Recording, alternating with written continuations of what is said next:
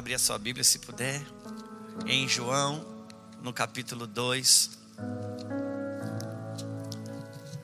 Glória a Deus. Todas as pessoas que falam sobre essa casa falam muito bem.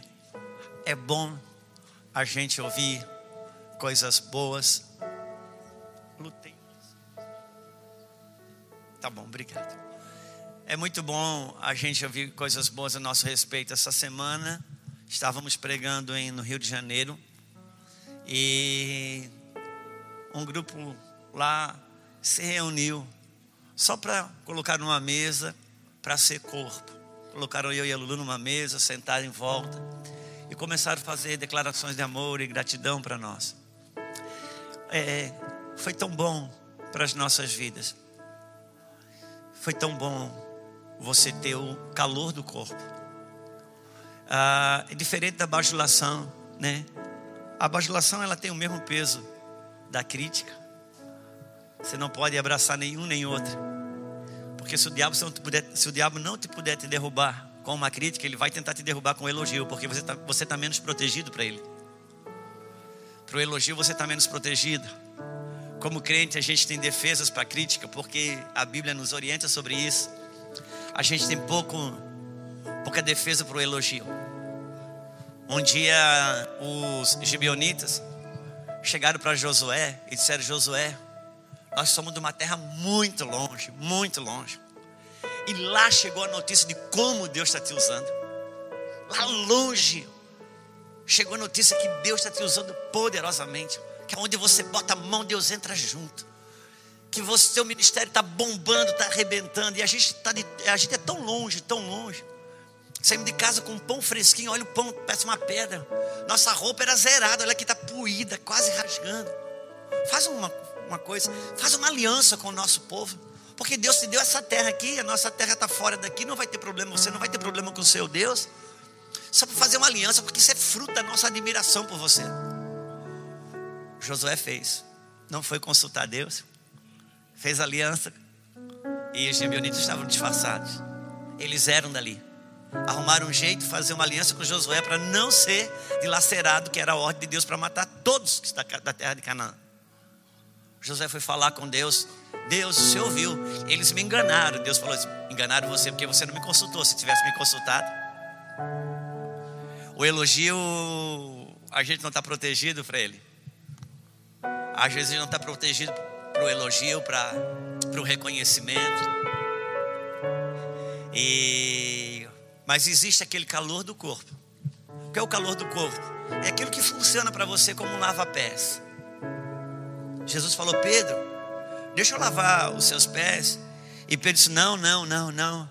Eu amo Pedro porque Pedro nos ensina tudo que a gente deve fazer e o que a gente não deve fazer, né? A, a, a ousadia de Pedro nos deixou muitas lições. E Jesus disse: Eu vou lavar os teus pés. Ele disse: Não, Senhor, os meus pés você não lava, não. Quem sou eu? Esse Pedro, se eu não lavar seus pés, você não vai ter parte comigo. Não, se é assim, então, Senhor, por favor. Me lava inteiro. Ele disse: Não, eu não preciso lavar você por inteiro. Você já está limpo pela palavra que eu tenho pregado. Eu não vim aqui converter você. Eu vim aqui só lavar os teus pés. Pedro, você já está limpo pela palavra. Só que a caminhada do dia a dia empoeira os pés. O andar do dia a dia empoeira os pés. E quando empoeira os pés, você perde aquele frescor. Você continua limpo pela palavra, amando, mas você perde aquele frescor, você perde aquela, aquela vida, aquela, aquele prazer. Então deixa eu lavar os teus pés. Então uma coisa é a bajulação, outra coisa é o lavar dos pés. O lavar dos pés só o corpo pode fazer. Só o corpo pode fazer.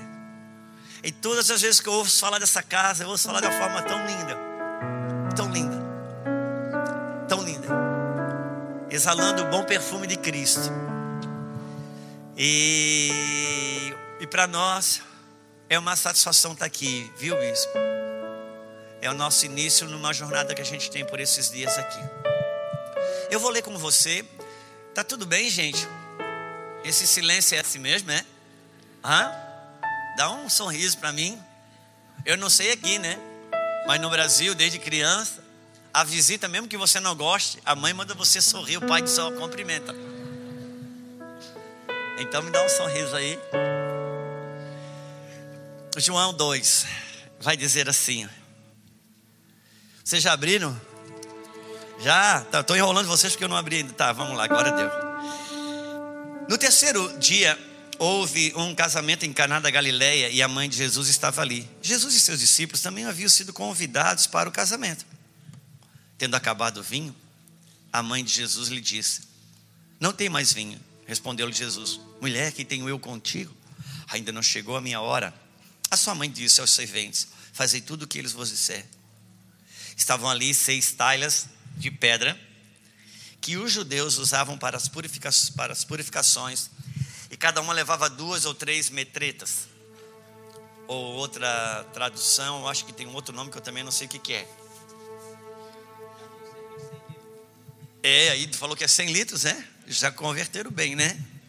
Então é isso aí, mas aqui está como três metretas, duas ou três metretas. Disse-lhe Jesus: Encheio de água essas talhas, e encheram-nas até a borda.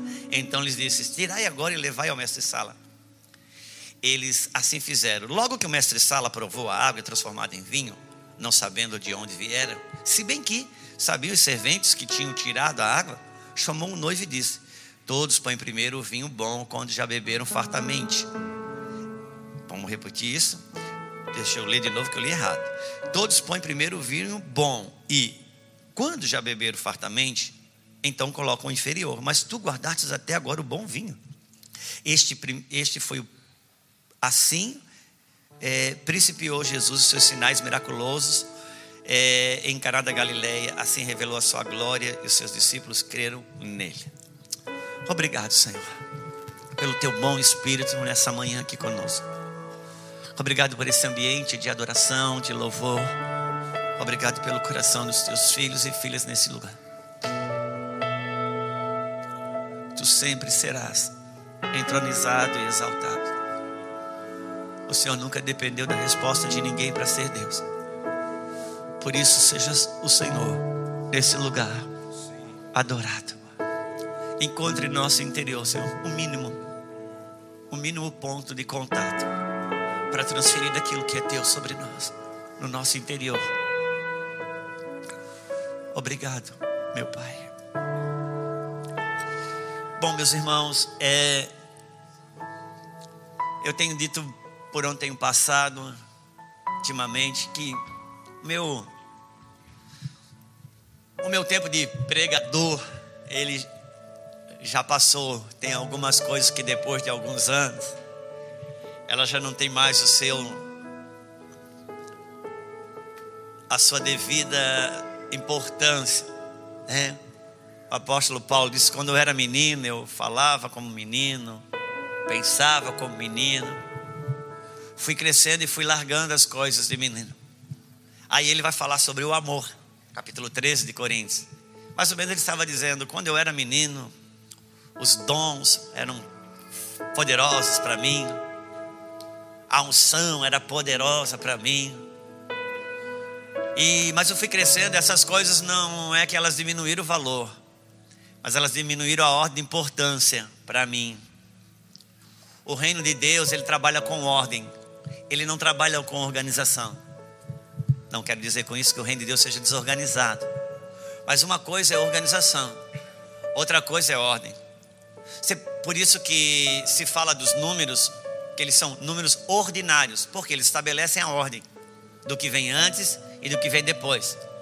E você pode organizar muito bem o número 1, um, acha um jeito de encaixar ali com 4, depois você põe um 9, depois você põe um 2, você organiza uma desordem, você pode organizar uma desordem. Mas Deus trabalha com ordem. E a ordem, ela escalona, ela traz uma escala do que vem antes e que vem depois. Por isso Jesus disse aos fariseus: vocês pagam o dízimo do endro, do cominho, mas deixam uma que é mais importante, que é a fé, a misericórdia, o amor. Fazer primeiro essas coisas sem desprezar aquelas. Então ele não diminuiu nada, ele só colocou no seu lugar. Ele mesmo disse: Buscai o primeiro reino, e as demais coisas serão acrescentadas. Ele não diminuiu as demais coisas, só colocou no seu lugar. Por quê? Porque um verdadeiro sacerdócio é alguém no seu devido lugar. Isso é sacerdócio. O que é sacerdócio? É estar no lugar. Porque quando você está num lugar de sacerdócio, você é uma ponte que liga alguém de uma extremidade para outra, que ela não conseguiria. Por isso que Jesus é o nosso pontífice. E as coisas fora do lugar são complicadas. Se você pensar quem é o diabo, Satanás, ele nada mais é que um anjo, um anjo fora do lugar. Ele é um, ele é um anjo fora do lugar. E esse anjo fora do lugar, chamado Lúcifer, virou diabo só porque saiu do seu lugar.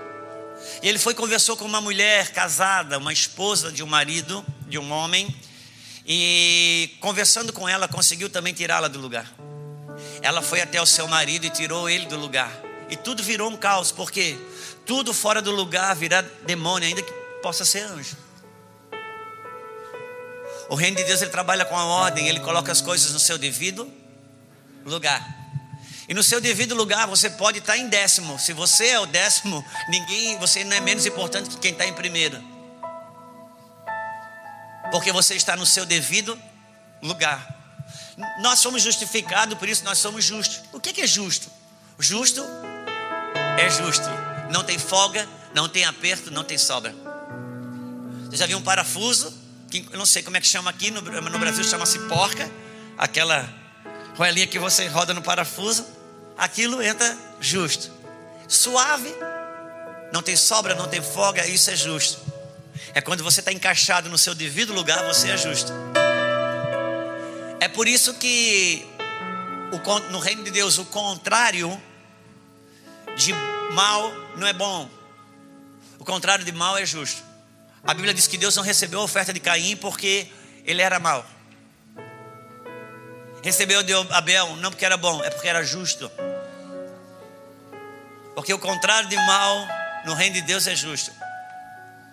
Sabe 1 Coríntios capítulo 7, versículo 3, quando diz que a mulher dê ao seu marido ou pague ao seu marido o que lhe é devido. E o marido pague à sua mulher o que lhe é devido. O que, que é justiça? Dar ao outro o que lhe é devido, isso é justo.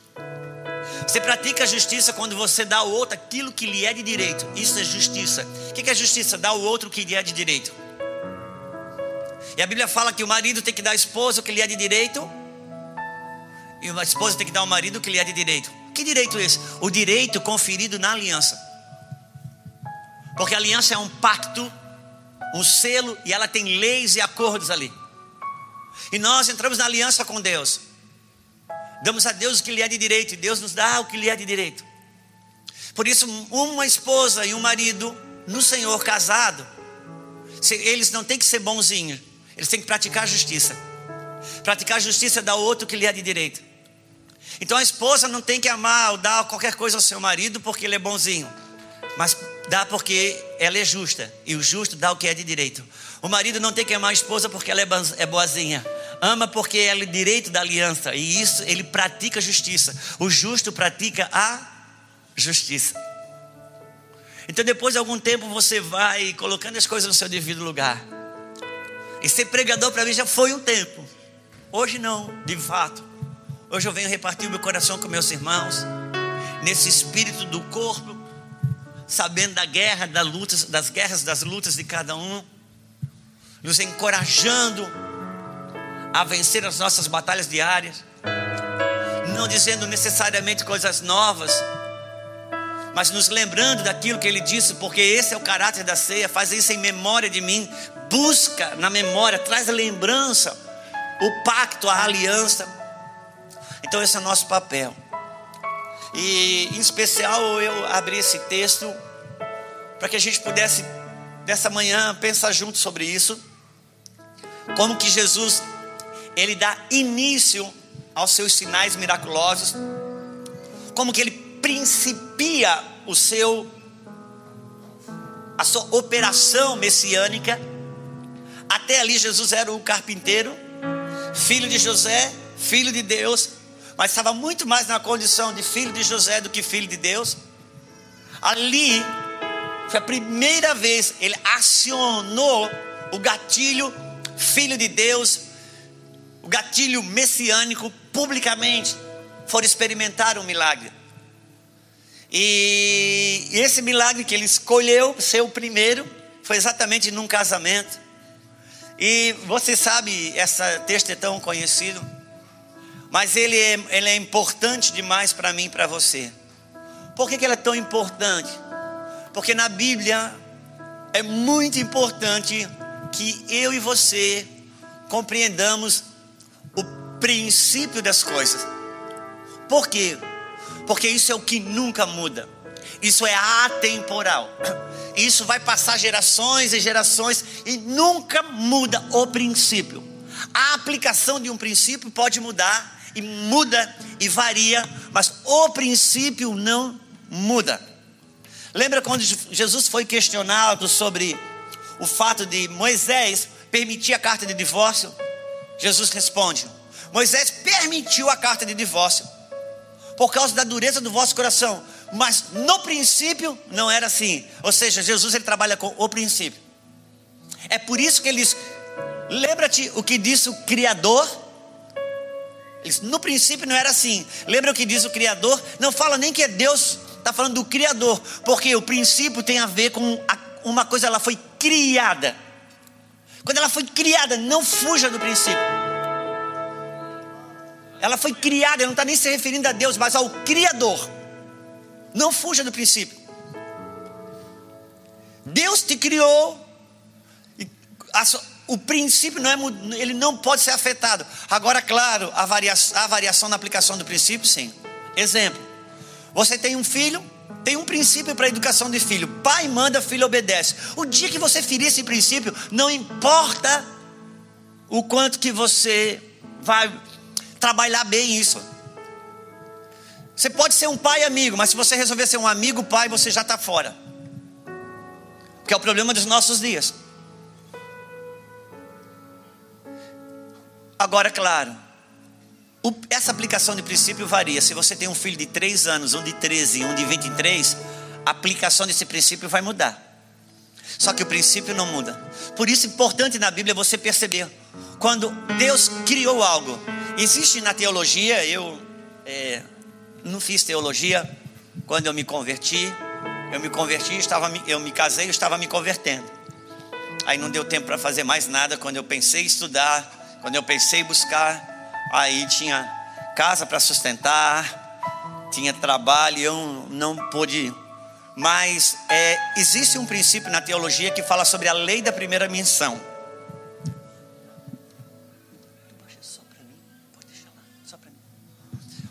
A lei da primeira menção é você, quando quiser saber a força de uma verdade divina, quando você quiser saber a força de uma verdade bíblica, procure ir aonde ela foi falada pela primeira vez, aonde ela foi mencionada pela primeira vez, aonde Deus a colocou publicamente pela primeira vez. Por quê? Porque ali está o princípio. Ali está o néctar. Depois isso vai ganhar cores e sabores ao longo das escrituras, mas onde foi colocado a primeira vez, ali é o princípio. Ali está o princípio. Quando você pensa, por exemplo, em dízimo, há uma guerra antiga hum, na teologia da igreja. Se dízimo é do Antigo Testamento, se dízimo é do Novo, se dízimo é da lei, se dízimo é da graça. Só que a lei veio por quem? Por Moisés. Só que a primeira vez que a palavra dízimo entra na Bíblia foi quando? Foi em Abraão, o pai da fé, onde Deus pregou o evangelho. Abraão pagou o dízimo ao sacerdote, o rei de Salém, o rei da paz, o, o sacerdote Melquisedeque. Depois de Abraão veio Isaac. Anos passaram veio Isaac. Anos passaram veio Jacó. Anos passaram veio José. José foi para o Egito, levou a família toda. 400 anos passaram, veio Moisés. E Moisés trouxe a tábua da lei falando sobre dízimo. Só que muito antes de Moisés falar sobre dízimo, Abraão já houvera dado dízimo.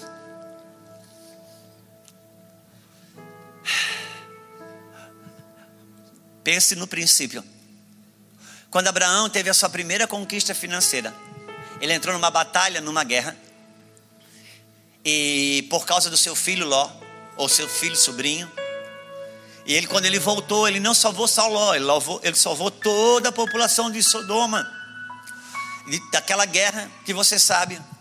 E quando ele estava voltando com todo o povo, e muitos despojos, muito dinheiro, muita riqueza, muito ouro, muita prata, o rei de Sodoma veio ao seu encontro e disse: Abraão, dê as, dê as pessoas para mim. Fique com as coisas, toda a conquista de prata, ouro, todo o dinheiro, fique para você. Dá as pessoas para mim.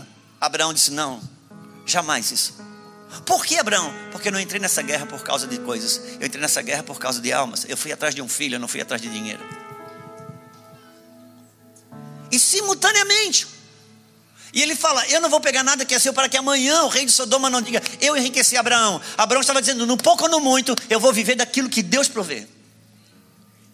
E nesse mesmo instante, nesse mesmo instante, chega um outro rei, o rei de Salém, o rei da paz, o sacerdote Melquisedeque, que nós sabemos que é uma, uma figura do Cristo, ou o próprio Cristo materializado, porque Cristo é sacerdote segundo a ordem de Melquisedeque. E sabe o que ele fez? Ele deu pão e vinho, e Abraão lhe deu dízimo de tudo. Aqui está o princípio. Não tem quem não paga dízimo. Não tem o crente que paga dízimo, o crente que não paga dízimo. Todo crente paga o dízimo. Todo ateu dá o dízimo. Todo satanista dá o dízimo. Cada vez que você tem uma conquista financeira, dois reis vêm ao seu encontro. O dízimo não vai ficar com você, é um princípio eterno. Você só escolhe para quem você vai dar.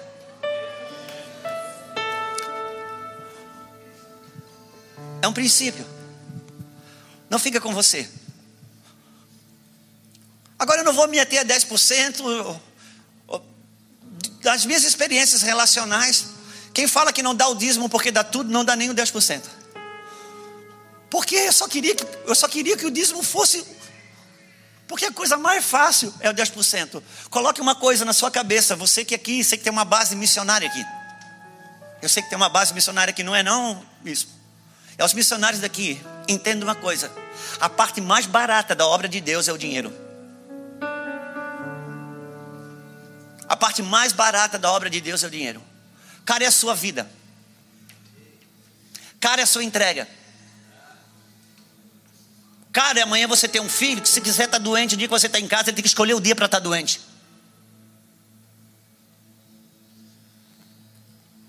Cara, você está servindo pessoas, por isso, por vários lugares. E à noite tem que dormir, gostaria que a sua esposa estivesse do seu lado, ela não está. E o diabo te oferece muitas outras coisas. Cara, é a sua vida. Por isso que Jesus disse que uma alma vale mais do que o mundo. E quando a gente converte isso aqui dentro da nossa mente, dentro do nosso coração, muitas coisas mudam no tocante à provisão. E você que dá o dízimo, por favor, dê o dízimo num lugar aonde te dão pão e vinho. Faça a escolha. Mas eu não estou falando, eu não quero falar sobre dízimo, estamos falando sobre princípio. Porque Jesus, ele principiou seus milagres aqui. Então aqui tem muito, muita riqueza nesse ponto aqui. Porque aqui ele está sinalizando muitas coisas. E uma das coisas que acontece nesse casamento que ele é convidado, a sua mãe vem até ele e diz: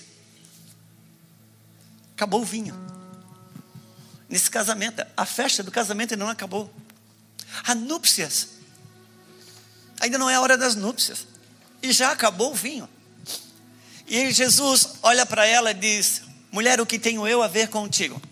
Diz os teólogos que isso no original está escrito: Querida mulher. Eu não sei se está assim no original, mas não precisava ninguém me dizer isso para querer mostrar para mim que Jesus não foi rude com a sua mãe. Jesus jamais seria rude com a sua mãe.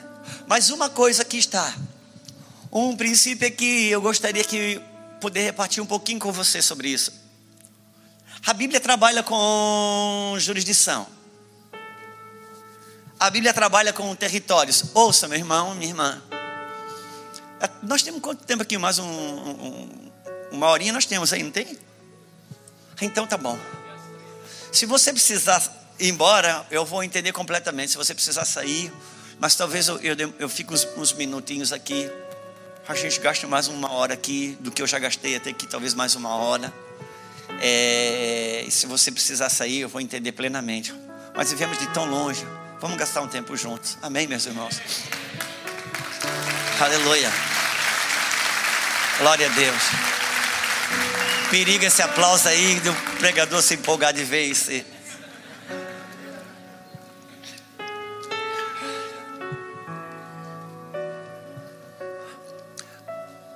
Jesus trabalha com, a Bíblia trabalha com territórios. Deus, quando fez Adão e Eva, eles ganharam um território. Quando eles pecaram, eles perderam um território. Deus fala para Abraão: Abraão, sai do teu território que eu vou te levar para um território. Deus visitou o povo no Egito e disse: sai desse território que eu tenho um território para vocês. Nesse território chamado Canaã, onde eles pecaram, e Deus teve que levar eles para um outro território chamado Babilônia, e mais tarde eles foram devolvidos, porque Deus trabalha com territórios. As regiões celestiais é uma faixa de Gaza onde você guerreia por territórios, porque Deus trabalha com territórios. Deus trabalha com ambientes, são lugares em Deus. Na casa do meu pai há muitas moradas, então já a casa já há e as moradas também já há, certo? Tem gente que acha que Jesus foi construir um condomínio no céu para os crentes morar. Ele disse: na casa do meu pai há muitas moradas, isso é fato, está pronto. Eu vou preparar o quê?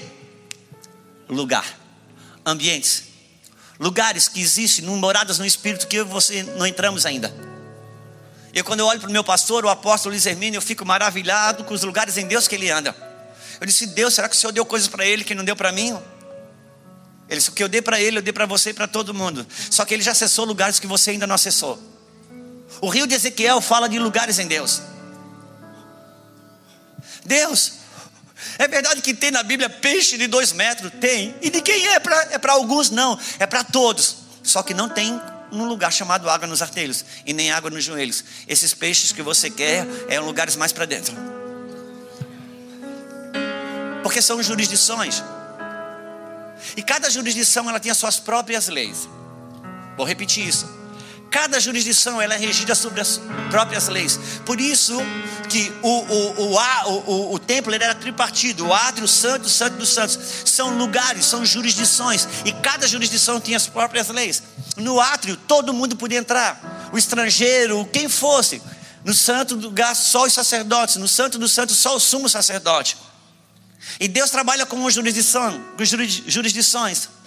Então, quando Deus, Ele desloca você para uma nova realidade espiritual. Deus, quando muda um nível na sua vida, quando Ele desloca você para uma nova realidade, Ele dá uma nova jurisdição para você. O que você chama de tempo, Deus chama de lugar. Vou repetir isso. O que você chama de tempo, Deus chama de lugar. Por isso que na Bíblia, cada, cada vez que Deus tem um encontro relevante com um patriarca, alguém da Bíblia, um encontro relevante, aonde inaugurava um novo tempo na vida daquela pessoa, aquele lugar ganhava um novo nome, porque o que você chama de tempo, Deus chama de lugar. Quando você recebe uma palavra que é de Deus sobre o futuro, agora você não sabe sobre o seu tempo da manhã, não, tem a ver com o lugar. Quando Ele fala, Ele cria, ou seja, já tem um lugar preparado no futuro para você, está pronto, agora vamos entrar. Agora eu preciso entender que cada jurisdição tem as suas próprias leis. Quando eu me desloco para uma nova jurisdição em Deus, eu sou tentado a querer viver lá com as mesmas leis que operavam aqui, e elas não dão certo, porque o que vale aqui não vale lá, e o que vale lá não vale aqui. Nem todas as leis que operam lá, lá elas migram daqui. Quantos solteiros tem aqui? Levante sua mão. Uau! Você está numa jurisdição de solteiro. Então, nessa sua jurisdição de solteiro, sexo não pode. Quando você casar, você entra numa nova jurisdição, a nível de aliança de casamento.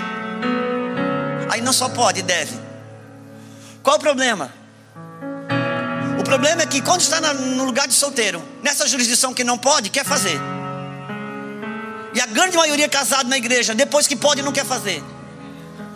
Por quê? Porque os mesmos demônios que te incendeiam aqui é o que te esfriam lá se você leva eles junto. Eu preciso saber em que jurisdição entrou. Por quê? Porque você não trabalha para as leis da jurisdição, as leis trabalham para você. Quando você sabe interagir com com a lei, ela trabalha para você. Quantos estão comigo? Nossa disputa, nossa guerra sempre é. Toda guerra é por uma guerra de jurisdição. Agora a Ucrânia está. Rússia e Ucrânia não estão em guerra? Estão em guerra por causa do quê? Por causa de um pedaço de chão. Todas as guerras entre nações sempre é um pedaço de terra, é uma jurisdição. Se é no ar, é pelo espaço. Se é no mar, é pelo espaço. Se é na terra, é pelo espaço. É por terra. É uma guerra. Quem é casado está aqui com a sua esposa, seu marido? Estão aqui? Levanta a mãozinha. Poxa, tem bastante. Cada vez que vocês brigam, cada vez que vocês escutam, vocês estão numa guerra para disputar um lugar. Se você ganhar a discussão, você conseguiu o lugar que você não queria dar para ele e você mantém o seu lugar. Se você perder a discussão, você perdeu o seu lugar e ele ocupa esse lugar que você não queria dar. Nós sempre estamos brigando por um lugar. Aí vem o meu Jesus e diz: Bem-aventurados mansos, porque herdarão a terra. Eu vou dar para quem não briga.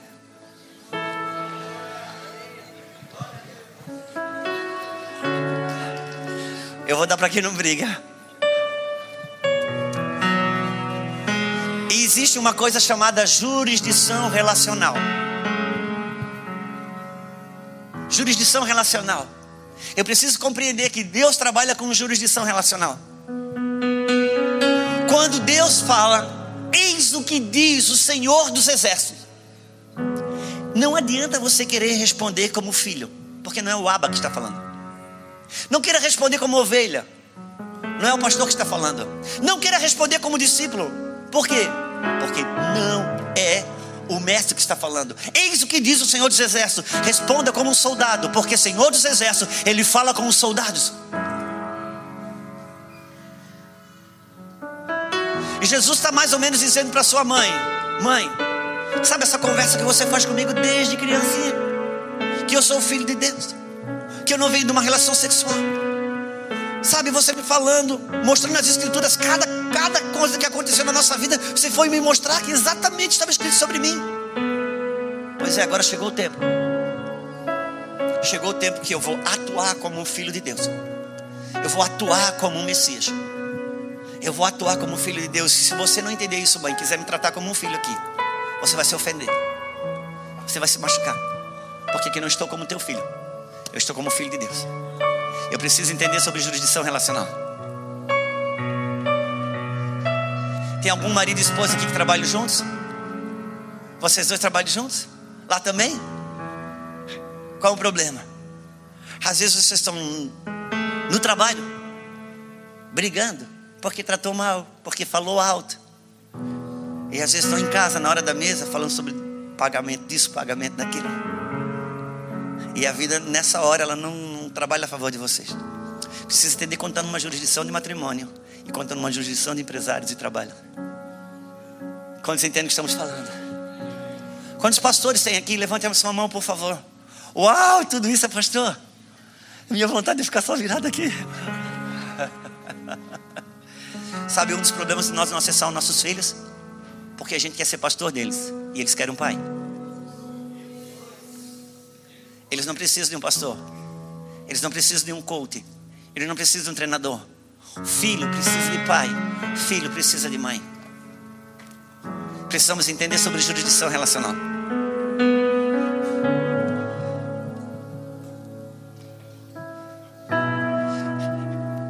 Isso mistura-se com a nossa vida todo o tempo. Mas eu preciso entender que jurisdição está acionada. Quando Jesus disse para os seus, os seus discípulos: já não vos chamo de servo, vos chamo de de amigo. Jesus não estava dispensando eles da condição de servo. Jesus só estava concedendo a eles uma nova jurisdição que eles não tinham, uma jurisdição relacional de amigo. Mas cuidado. Quando ele falar como Senhor, não queira responder como um amigo, porque você vai se ofender. Você vai se ofender. Não, Senhor, eu não vou deixar você ir para trás de mim, Satanás. Não importa se é Pedro. Não confunda as coisas. Não é porque eu acabei de falar que você é uma pedra de edificação. Eu acabei de falar da chave do reino do céu para você. Acabei de elogiar sobre a sua revelação que você vai decidir o que eu, como que eu vou viver ou vou deixar de viver. Para trás de mim, Satanás. Gente, em nome de Jesus, xinga, faz alguma coisa, mas quebra esse silêncio. Se não tem um aleluia aí, fala alguma coisa ruim mesmo que seja. Pelo amor de Deus. Não me intimida. Aleluia. Quando você entende jurisdição relacional, você encontra um caminho de liberdade. Você que não teve um bom pai, você que não teve uma boa mãe, não tem uma experiência positiva com o pai, não tem uma experiência, experiência positiva com a sua mãe. Aqui dentro, esse monstro de pai, na sua mente, que construiu muitos bloqueios, construiu muitos impedimentos, colocou você em cativeiros emocionais que guerrei contra você até hoje. Contra esse monstro, você vai ter que se rebelar. Contra esse monstro, você vai ter que se rebelar, se divorciar. Você vai ter que expulsar, você vai ter que renegar, mas o seu progenitor você vai ter que honrar, porque disso depende a sua bênção. Disso depende a sua bênção. Se você entende sobre jurisdição relacional, você não vai se sentir culpado quando você tiver que dizer um não.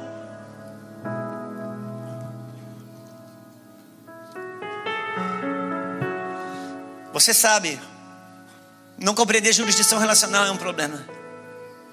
Quantos patrões que no final de semana está assando churrasco com o cunhado e o cunhado é funcionário dele? Ali tem brincadeira, ali tem conversa, ali é churrasco. Na segunda-feira, o cunhado quer se comportar como um cunhado. Não dá certo. Ali você é funcionário. Respeite seu patrão. Compreender como jurisdição relacional. Sabe, bispo? Todo homem tem em si o Jesus e o Cristo. O Jesus é o homem que mora em você. O Cristo é o Deus que mora em você. Todo mundo que, se, que chega perto de você, primeiramente chega por causa do Cristo que está em você. Isso não é só você, estou usando o seu exemplo, mas isso é para cada um que está aqui. Só com o passar do tempo, o dia a dia, eles vão conhecendo a sua humanidade, o Jesus que está em você. Isso vai quebrando essa idolatria que Cristo que cria. Não estou falando de pecado, estou falando de humanidade. E quando vai conhecendo o dia a dia o Jesus que está em você, corre o risco de parar de honrar o Cristo que está em você. E a honra é a transferência, a, transferência, a chave da transferência é a honra. Se eu der um copo d'água para um profeta na condição de profeta, a transferência vem na altura da condição que eu dou, e não um mero copo d'água que eu dei. Não é se é ouro ou água, é em que condição que eu dei. A lei do reconhecimento define a honra, a honra é a chave da transferência. Então, quando essa pessoa, por conhecer o Jesus que está em você, ela passa a desonrar o Cristo que você está, ela para de receber do Cristo que você está e só recebe do Jesus que está em você. E como o pastor Rodrigo bem falou ontem, qual é a maior tentação da honra? A convivência. Por isso que você não mede a espiritualidade de alguém a média distância. E, e, e longa distância. A espiritualidade de alguém você mede dentro de casa. Por quê? Porque ali a curta distância define, é, é, denuncia como está a minha vida relacional de fato de verdade. Porque uma verdadeira espiritualidade é uma saudável humanidade. O dia a dia vai revelando muita coisa. Jesus estava dizendo para sua mãe: Estou como um Messias aqui. Quando você compreende jurisdição relacional, você não se ofende. Até mesmo com os nãos, seja de pessoas ou de Deus. E Jesus estava aqui principiando os seus sinais miraculosos. Aonde? Num casamento. Por que num casamento? Porque ele, ele veio falar sobre a nova aliança. Ele veio falar da nova aliança. De um vinho que não acaba. De um vinho que não envelhece. De um vinho que não tem fim de um vinho que não perde o seu alto grau de valor e sabor. Por que no casamento? Porque o Antigo Testamento fala de uma aliança de casamento. E o Novo Testamento era uma aliança de casamento. Porque Deus trabalha a partir de uma aliança de matrimônio. Por isso que em Gênesis começa com uma aliança de casamento. Apocalipse, na boca do cordeiro, vai acabar com o quê? Com uma aliança de casamento. Isaías 54 vai dizer que Deus diz: Eu, seu Criador, ó Israel, sou o teu marido. Deus escolheu uma nação chamada Israel e casou com ela. Dessa, desse casamento nasceu um filho chamado Jesus. a quem Deus conferiu-lhe uma, uma esposa chamada igreja, para ter muitos filhos semelhantes ao seu filho Jesus Cristo. Quando você vê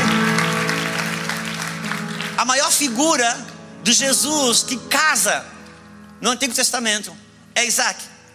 Abraão faz o que? Manda um moço, um secretário, um moço fiel dele, num lugar, buscar uma esposa para trazer para Isaac, não é isso? Bom, Isaac é a maior figura de Jesus que casa. Porque o Jesus que casa, casa na sua morte. Por isso que Isaac passou pelo, pela mesa do holocausto. E aqui nós temos uma figura. Deus chama Abraão de pai da fé. Você acha que a fé nasceu no homem? Claro que não. E por que, ele ganhou esse título? Porque Deus falou: Eu quero que você mate seu filho, quero que você me represente sobre a face da terra, um ato profético daquilo que eu vou fazer. Eu vou matar o meu filho. E quando você faz e representa Deus na íntegra, Ele dá o nome dele para você. Deus é o pai da fé, por isso Abraão é o pai da fé. E nós somos de Cristo, filhos de Abraão, pela fé em Jesus Cristo. Está em Gálatas. E como casa. Por isso, Jesus vem fazer, iniciar o seu ministério miraculoso, seus sinais, aonde? Num casamento. Por que, que você acha que ele, no capítulo 4, ele vai até a Samaritana? Aonde? Num poço. O que ele foi fazer lá? Aonde que o moço, Abraão, representando Deus, envia o seu moço, secretário, o seu moço fiel, Espírito Santo, vai buscar uma noiva para casar com seu filho. Deus liberou o Espírito Santo para buscar uma noiva para casar com seu filho. Esse é o desenho daquele pai de Abraão mandando eh, o moço buscar uma, esposa para o seu filho. E a esposa foi encontrada onde? Num poço. E a esposa de Jacó foi encontrada onde? Num poço. E a esposa de Moisés foi encontrada onde? Num poço. E por que, que você acha que ele foi atrás da samaritana num poço? Cadê o seu marido, samaritana? Eu não tenho. Falou bem, você já teve cinco. O sexto que você tem não é seu, porque isso é o número do homem. Fala da aliança pautada na lei. Mas eis, o sétimo chegou para casar com você. Ele dá uma água que não acaba,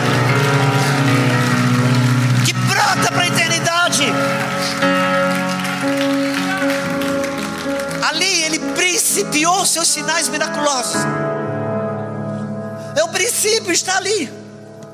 Princípio do sinal miraculoso. Por isso, no princípio, eu tenho um kit completo. O recheio do que ele quer me mostrar. E o que, que ele quer me mostrar? Seus sinais miraculosos. Ali ele principiou os seus sinais miraculosos. Eu deixo firmar isso. Ele principiou seus sinais o seu quê? Uau! E sinais acompanharão os que creem. Porão as mãos sobre os enfermos, serão curados. Falarão novas. Uau! Então isso não é operação ainda. Porque sinal é sinal. Sinal não é o final. Final, sinal é um ponto indicativo. Eu gosto de usar esse exemplo porque toda cidade que eu vou no Brasil, no centro da cidade tem um hospital. Quando você entra na cidade, você já começa a ver placa, hospital. E você vai. Daqui a pouco, outra placa, hospital. Até você dar no hospital lá no centro. É muito interessante isso. Agora eu te pergunto, aquela placa sinalizando o hospital. Na placa tem médico? Hein? Você já internou alguém numa placa de hospital? Não, porque aquilo não é hospital. Aquilo é um sinal.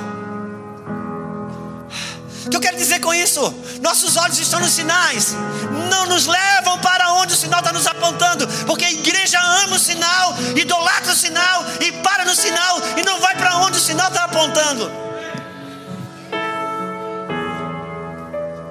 E o que ele fez ali era um sinal miraculoso. Primeiro sinal. E qual era o sinal? Ele transformou água em. Uau! Isso é um sinal miraculoso. Eu já falei isso em outro lugar, volto a repetir aqui. Se ele queria mostrar um sinal miraculoso, ele podia chegar ali. Enche essas talhas de água. Enche. Ele podia chegar lá e. Aquilo evaporava tudo. Uau! Que sinal! Ou ele podia pegar ali, tocar na talha d'água, e a água virar, virar gelo na hora, tipo um homem freezer, pá! Já pensou? Que sinal! Uau! Isso é milagre! Isso é um sinal miraculoso, é um sinal do sobrenatural. Você toca, vira vapor, você toca, vira gelo. Só que ainda seria água, ainda seria H2O. E ele não veio mudar a forma, ele veio trazer transformação. Ele transformou água em vinho, ele não mudou a forma, ele trouxe transformação. Esse é o sinal. Sinal que ele está dizendo é que na aliança dele tem transformação. Não é Jesus melhorando a sua vida velha, é ele te dando uma nova vida, uma nova natureza, uma natureza transformadora. Algo miraculoso que tem poder, que tem sabor e não acaba. Vai passando os anos e melhora. Mas a gente para nos sinais mesmo. E quando a gente toca nos sinais, a gente diz: Uau, Deus chegou e mora aqui. Não! O sinal é, não é um lugar onde Ele mora. O sinal é um lugar onde Ele me encontra para levar para onde Ele está. O sinal não é o destino final. Se o sinal fosse um ônibus, o sinal não era o destino final, é o ponto que ele vai pegar você. Só que a gente parou nos sinais por muito tempo. E agora Deus está trazendo uma consciência. Não pare no sinal, o sinal é sinal. Eu não sei quantos crentes antigos tem aqui, mas eu lembro que houve um tempo onde a gente ia orar, entrava no mato, orava, acendia os gravetos, tudo. Quem fez isso, viveu esse tipo. Oh meu Deus, tem crente antigo aqui. Não era algo glorioso? Hein, gente? Que aquilo? Você entrava para o mato orar, tudo escuro. De repente você olhava. Ontem, Lisboa chegando de noite avião. É muito lindo, gente. É muito lindo, é muito lindo. Eu já cheguei à noite de avião em vários lugares. Mas nunca um lugar tão bonito como Lisboa. E você olha aquilo lá embaixo. Tudo aceso, incandescente. Só que aquilo não é um sinal. Aquilo é uma operação que o homem pode interagir com Deus, criou energia elétrica. Não, no, no mato a gente começava a orar e de repente os gravetos acendiam tudo. Eu digo, meu Deus! E era lindo, era um sinal físico. Não era só quem era espiritual que via, não, era um, um sinal físico mesmo. Você podia levar o ateu que ele via, você podia levar o espírita que ele via. Todo mundo via, era algo. A gente aproveitava para levar os incrédulos para eles ver. Primeira vez que eu vi, peguei aqueles gravetos tudo. A Lulu não foi comigo. E eu trouxe para casa, dentro da Bíblia. Cheguei em casa da vigília, três horas da manhã, no mato. Uau! Acordei a Lulu, fui lá na. na acordei a Lulu, vem cá, amor, quero te mostrar uma coisa. Tirei ela do quadro, fomos para a sala. Luz apagada. Abri a Bíblia e disse: Olha aqui. Cadê? Não tinha mais nada acesa. Tudo bem, já que você riu sem educação, agora vou dar a chance de você se redimir. Vou dar a chance de você se redimir. Mesmo assim, Dobrei o joelho ali, ela também. Começamos a adorar a Deus e tudo acendeu em cima da Bíblia. Tudo acendeu. Uau! Coisa gloriosa! Tudo acendeu. E eu achava, uau, Deus está aqui, isso é glória a Deus. Não, isso é sinal. Isso é sinal. Porque ele mesmo disse: se fizeram o que fizeram com um galho verde, se referindo a ele, o que não farão com os galhos seco, se referindo a nós. Então quer dizer que para mim, para ele, para ele eu sou também um galho seco, sim. Então aquilo ali não era um milagre, aquilo ali era um sinal. Ele não morreu pelo galho seco, ele morreu por mim, por você. Ele estava querendo dizer: Eu quero te incendiar, eu quero incendiar você. Esse graveto não tem resistência, eu também quero que você não tenha. É água e vinho, não é água e vapor não é água e gelo, é transformação. Ele estava dizendo: Eu quero incendiar você. Mas sabe de uma coisa? Por pouco que a gente não colocou um galho seco na parede, não se prostrou e não beijou no galho seco. Porque a gente se empolga e acha que Deus vem no sinal. O sinal é sinal para quem crê. O sinal quer me levar para um lugar. Ele estava dizendo: Eu quero incendiar você. Eu quero incendiar você. Houve um tempo. Lembra, lembra que o, o, a gente orava, a mão enchia de óleo. Você lembra disso, bispo? Enchia de óleo. E gente, olha, meu Deus. Ainda bem que não era o tempo do celular como é hoje, né? Senão ninguém. Deus não atrapalha. A gente. Já está filmando, fazendo selfie. Agora tu acha que Deus desceu na terra para encebar sua mão? O que ele estava dizendo? Eu quero mãos ungidas em você. Isso aqui é só um sinal. Eu quero te levar para um lugar onde as tuas mãos são ungidas. Mas aí a gente se embriagou com a mão encebada. A gente quis mais ter foto da mão encebada. Quantos estão comigo? Não, o, o, o, ele está dizendo que com ele é transformação. Não é exibição, é transformação. O sinal não é o final, é o começo de um lugar que ele quer me levar. Eu lembro que no nosso meio a gente orava, né? As pessoas recebiam dente de ouro. Dente de ouro, mano. Abria a boca assim. Eu lembro de uma irmã que estava grávida, né, amor? Caiu todas as, as obturações dela. E ela não podia arrumar porque ela estava grávida. Numa oração, simplesmente aquele fechou tudo de fora a fora. Com uma prata. Eu digo, meu, ouro branco, sei lá o que era aquilo. Uau, o que é isso? Agora você acha que Deus é dentista, irmão? Se Deus se preocupasse tanto com o dente, ia ser igual cabelo, nascia, cortava, vinha de novo. Só dá duas vezes, quem cuidou, cuidou, quem não cuidou. Então por que, que trouxe ouro na boca? Quando você abre a boca, o que, que sai? Quando você fala, o que, que sai? Quando você abre a boca, o que, que sai? Sai ouro? Sai amargura? Sai ouro? Ou sai murmuração? Aquilo era só um sinal. Ele estava dizendo: Eu quero trazer ouro sobre a sua boca. As riquezas vão estar na sua boca. Abraão foi para uma terra chamada Canaã. Houve fome na terra. Houve fome na terra, sim, houve fome na terra. Ele foi para onde? Foi buscar comida no Egito. E Deus falou assim: Por causa dessa tua ida para o Egito, tua descendência vai passar 400 anos aqui dentro do Egito. Por quê? Porque Deus montou ele para uma terra que emana leite e Uau! A terra manda leite e. Mas chegou lá, tem a fome na terra. Mas cantares de Salomão, que fala sobre Cristo e a igreja. O que, é que o noivo diz para a noiva? Da tua boca, debaixo da tua língua tem leite e. Abraão não entendeu que o leite e mel estava na boca dele, não na terra. Ele falava e a terra respondia: O que, que tem na sua boca? O que, que tem na sua boca? Na sua boca tem leite e mel. A terra responde. O leite e mel não está na terra, está em você. Está na boca da igreja. Eu preciso entender que é transformação. Não é o sinal. A gente se embriaga quando os sinais voltar. E já estão voltando, mas eu preciso entender que isso é um sinal. A proposta de água e vinho, ele está dizendo transformação. É por isso que no capítulo 2 ele transforma água em vinho. No 3, ele fala para Nicodemos que tem que nascer de novo. Transformação. No 4, ele encontra a samaritana e diz: Essa água que você tem dá para mim. Essa acaba. Você tem que vir buscar. Pegue a minha. Essa minha é do seu interior.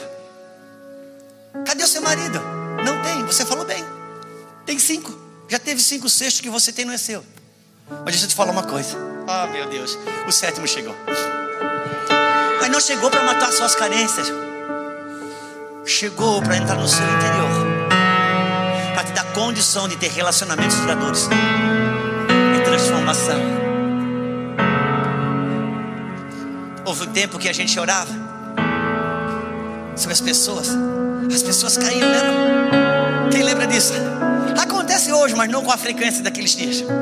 Naqueles dias, eu lembro quando eu me converti em 94, eu me converti na igreja católica. Eu fiquei dois anos lá, debaixo do poder de Deus. Lá eu vi dente de ouro brotar em boca. Foi lá que eu fui no mato e vi o galho acender. Lá nós orávamos e as pessoas recebiam o batismo no Espírito Santo 30, 40, 50, 60 pessoas de uma vez só. Nós levantávamos as mãos e as pessoas caíam. Eu sei, algumas pessoas que já se jogava num. Né? E tem aqueles ministros que quando não cai, ele também empurra. Eu não sei a pessoa cai porque ela não perde o equilíbrio.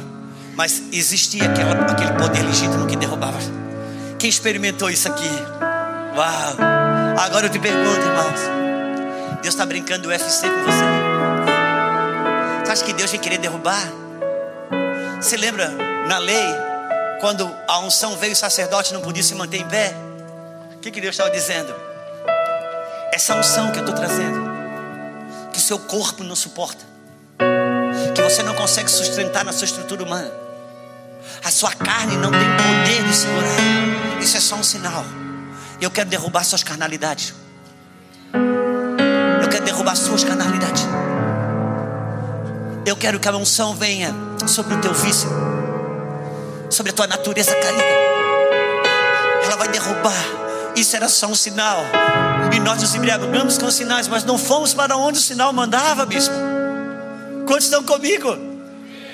Ah, mas ele estava aqui dizendo: quando eu chego, isso aqui é um sinal que mostra que quando meu, a minha aliança chega, quando eu chego na tua vida, começa um lugar de transformação. De chegada, é transformação de um vinho que não acaba, de um vinho que não perde seu valor e nem seu sabor. Então ele disse: Olha, sabe de uma coisa? Pois bem, enche as talhas de água talhas de água para purificar. Uau, que coincidência! Talhas de águas da purificação dos judeus, coincidência. Quem escreveu Hebreus explica que aquilo ali era um ritual que nunca teve o poder de purificar. Tinha o poder de perdoar, mas não tinha o poder de purificar. Tinha o poder de perdoar, mas não tinha o poder de transformar. Mas vem dizendo que Cristo não. Nos transforma uma consciência para com Deus. E o que roubava não rouba mais. E o que mentia não mente mais. Ah, meu Deus, o que adulterava não adultera mais. Isso é transformação. Não são imposições sobre lei. É um milagre, uma rendição que transforma e não acaba. E eles estão, vai. Então, quando levaram o vinho, a água transformada em vinho, o mestre de sala experimentou. Chamou o noivo e disse: O que é isso? Por favor, o que é isso? Todo mundo, toda festa de casamento, coloca primeiro um vinho bom. Depois que as pessoas já tomaram o suficiente, que já estão abastadas, que já não tem mais aquele paladar para discernir a qualidade do vinho, eles colocam o vinho inferior. Você faz ao contrário. Teu vinho já era bom, mas acabou e você traz um outro vinho muito superior a esse. Isso é, isso é a nova aliança em Cristo Jesus. O que, que está dizendo? Ele estava dizendo sobre a nova aliança, que é um vinho novo, que transforma e com o passar dos anos melhora. Alô?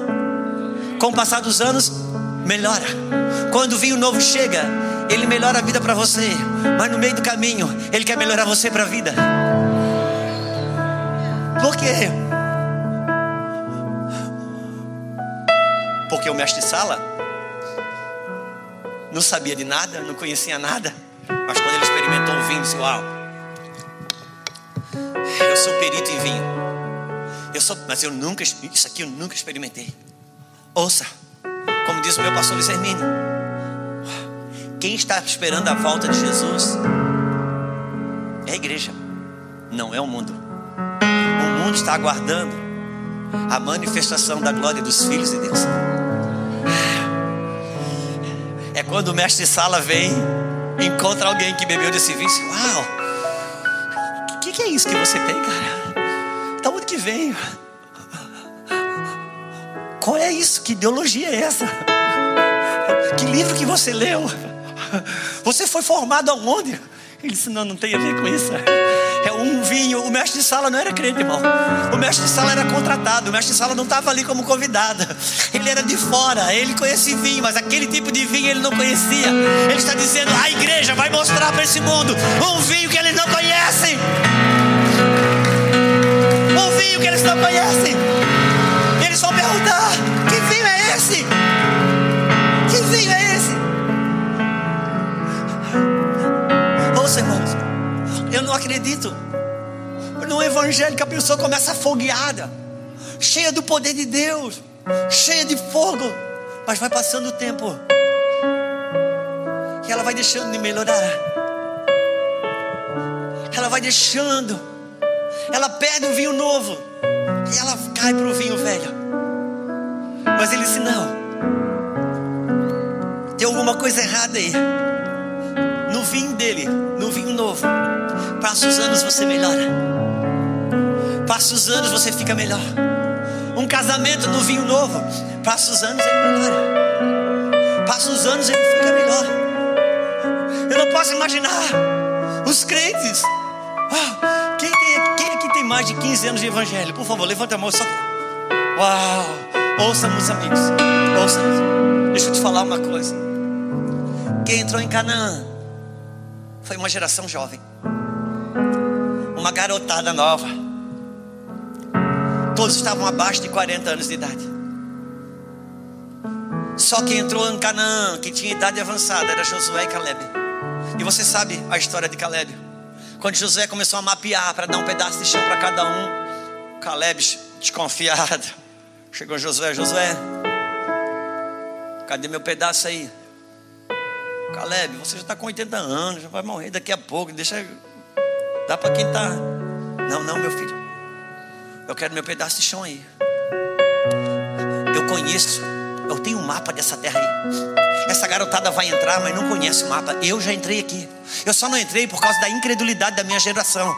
Eu cheguei aqui com 40 anos, mapeei essa terra, eu conheço isso aí. Nada disso aqui para mim é novidade.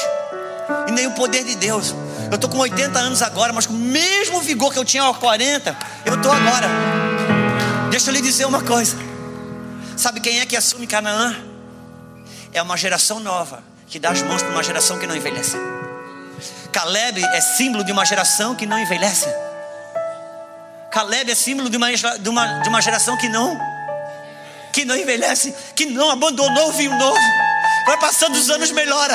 Melhora a sua condição de amigo, a sua condição de homem, de mulher, de pai, de mãe. Melhora a sua condição, ele é melhor. Ele tem mais sabor, ele tem mais vida. Perca o vinho novo. Um vinho que continua. Não é a primeira, a primeira etapa. Não. O começo tudo é bom. Mas tem um vinho que continua. As sarças ardentes, quantos lembram? No exército tinha uma sarça, sabe, bispo? A mãe, ele ia no deserto, levar as ovelhas, chegava lá. Era normal. Viu uma sarça pegando fogo, irmãos. Não era bicho de sete cabeças, não. Por quê? Porque sarça é espinho, era um pé de espinho. Aquilo durante o dia, no calor do deserto, sabe o que acontecia? Elas pegavam fogo mesmo. Só que à noite, no frio do deserto, da mesma maneira, quem queimou, toda queimou, quem não queimou, apagava.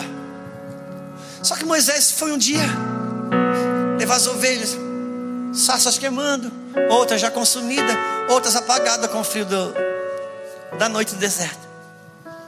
Voltou no outro dia, outras sarças queimando.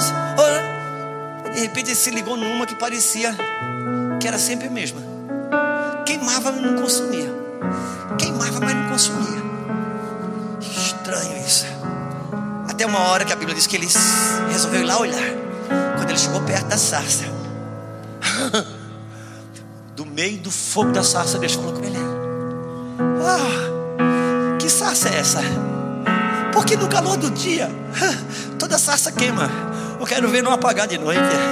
Quando as lutas vêm, quando as dificuldades vêm, quando as situações contrárias vêm, quando a rejeição vem, quando a traição chega, quando a decepção chega, a frustração chega e aquela sarça se mantém queimando. É esse tipo de sarça que Deus fala com o libertador.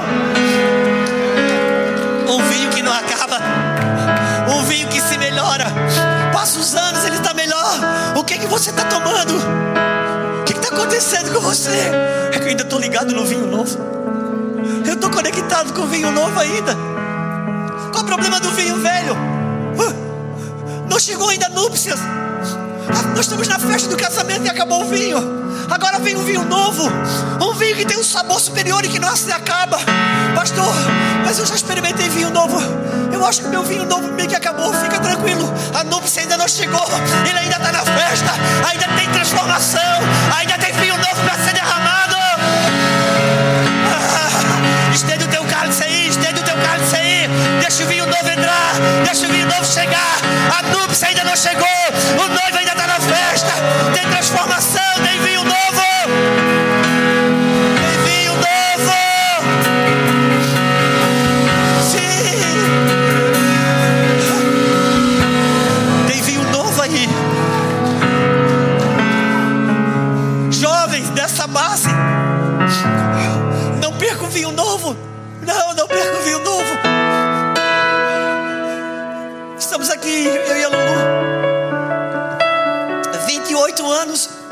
Senhor. 28 anos de casamento. E sempre falamos às nossas meninas: não perca o vinho novo. Nunca perca o vinho novo. Ouça, irmão, não quero falar de mim, não. Porque agora, o poder está naquele que transforma água em vinho. Mas, deixa eu dizer uma coisa para você. Eu não venho de um mundo perverso. Lá no Mevan, Itajaí, todo mundo é isso, uma coisa muito ruim. Meu testemunho nem tem graça porque eu sou ex-coroinha. Então, eu não tenho problema financeiro. Eu não tenho problema com finança. Eu venho de uma família boa. Três irmãos, três irmãos, um pai, uma mãe. Condição financeira boa. Eu não tinha nada de problema nenhum, não. Só que um dia, um dia, eu entrei num salão paroquial de uma igreja católica. E eu venho de uma família católica, apostólica, romana, roxa. Sempre fui muito, muito, meu pai muito católico. Meu pai era capelão de igreja, enfim. Só que um dia eu entrei numa reunião chamada reunião, reunião da Renovação Carismática Católica. Eu nem sabia o que era isso. Eu entrei naquele lugar. Eu não consegui entender a letra das músicas. 28 anos atrás, caixa de som de igreja católica, você imagina. Mas aquele som, aquela coisa, não sei, me pegou. Me pegou e eu chorava, comecei a chorar, chorar, chorar, chorar. Todo mundo tentava me consolar ali, sabe, bicho? As pessoas diziam: Moça, se você roubou, matou, Deus te perdoa. Eu disse: Não, não aconteceu nada. Moço, vinha outro. Se você fumar crack ou cocaína, oh, Deus. Não, não, nada disso. Simplesmente eu cheguei ali como um milho de pipoca. E havia uma temperatura de Deus elevada ali. E o meu espírito, pum, nasceu de novo. E a minha alma não suportou. Chorei não só aquilo ali, chorei por três meses a fio, eu chorei. Um choro do Espírito. Quando o choro é do Espírito, sabe o que é isso? É a sua alma fazendo a oração que ela não sabe fazer. As lágrimas é a oração que a alma não sabe fazer. É o choro no Espírito. Ah, ali mesmo fui batizado em línguas estranhas naqueles dias. Eu disse nunca. E, só que aquilo que eu não tinha de vida pervertida para se apresentar como um grande milagre. Tudo que eu tive que experimentar em Deus, de cura, de restauração. Não vou falar tudo, mas a, a, o que realmente me derrubou, as histórias mais terríveis eu fui viver dentro da igreja. Dentro da igreja que eu fui difamado, dentro da igreja que eu fui expulso, deposto publicamente no púlpito, dentro da igreja, vivi situações muito difíceis. E pelo menos por um período de 10, 11 meses alternado por duas vezes, ficamos sem congregar, sem poder ter o calor do corpo. Foram tempos tão difíceis. As nossas meninas hoje, quando escutam nosso testemunho, elas perguntam: pai, mãe, a gente não tem marca disso. Por que, que não tem marca? Porque meio isso tudo, escolhemos que não íamos abandonar o vinho novo, que não íamos, nós fizemos escolhas.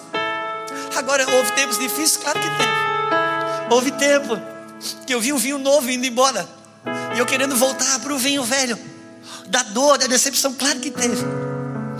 E o que, que, você, o que, que você fez? Pergunta para mim, o que, que você fez? A núpcia não chegou.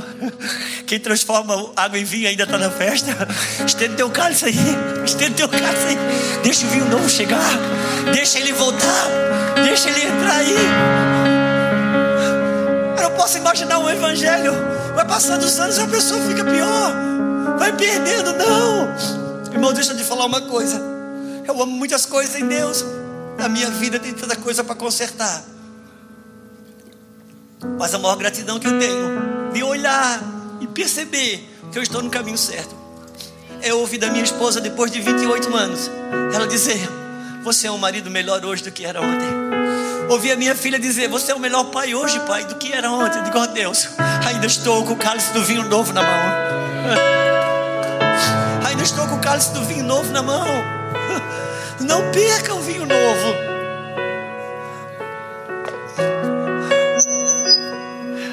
Dá um jeito aí, o cara dá um jeito aí. O vinho novo. Não perca o vinho novo. Vocês são casados. Eu vou fazer uma pergunta e você não me responda. Você ainda está no vinho novo? Não me responda. Sabe por que eu falei para você não responder? Porque essa é uma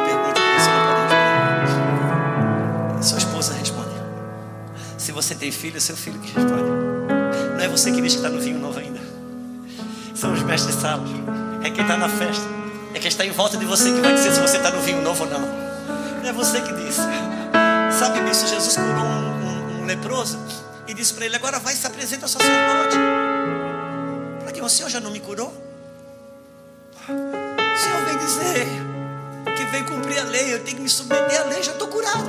Vai ao sacerdote, ser curado. Por quê? Porque lepra na Bíblia. Lepra na Bíblia não é uma doença comum. Lepra na Bíblia é uma doença na alma do crente. Quem tinha lepra, nas escrituras sagradas, não ia no médico, ia no sacerdote. Sabe o que Jesus estava dizendo? Você está curado de fato. Mas não sai por aí dizendo que você está curado.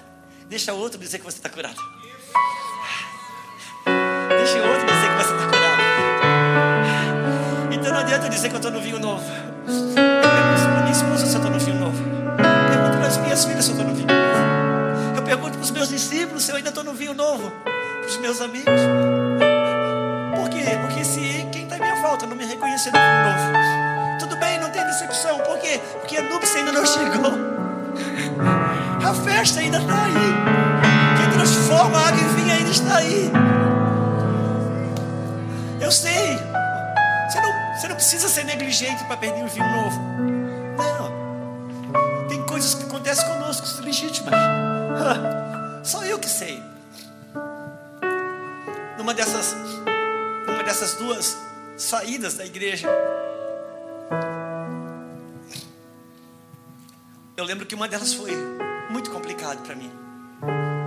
Eu fiquei pelo menos uns seis, sete dias que eu não nem cheguei a deitar na minha cama, no corredor da minha casa. Eu ia até no final e voltava. Quase que eu perdi meus sentidos. Quase que o CD rodou ao contrário. Cheguei o tempo de dizer para minha Lulu, amor, sabe de uma coisa?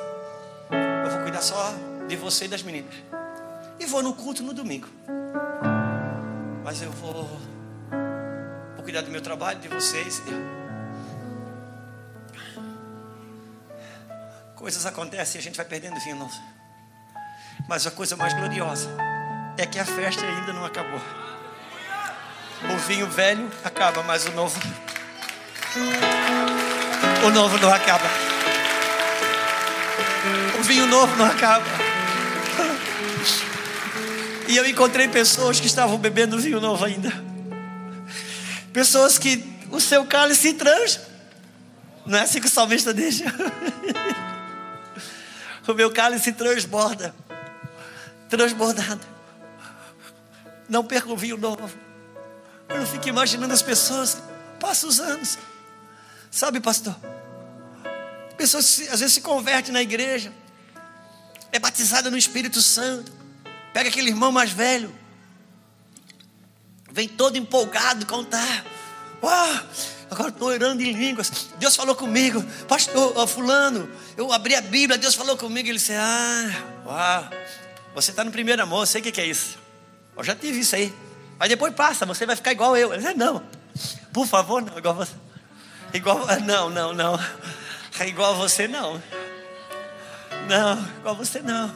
Não, você vai ficar maduro, meu irmão. Se ficou mais duro, não chama de maduro. Por quê? Porque a maturidade ela não rouba a paixão, não rouba o fogo, não rouba a lágrima. A maturidade não rouba essas coisas. Não. Não rouba o teu quebrantamento, não rouba a tua doçura. Não rouba a tua capacidade de compreender o irmão mais fraco, não. Pedro, Pedro, tu porém, quando vos converteres, fortalece os teus irmãos. Sabe o que Jesus estava dizendo?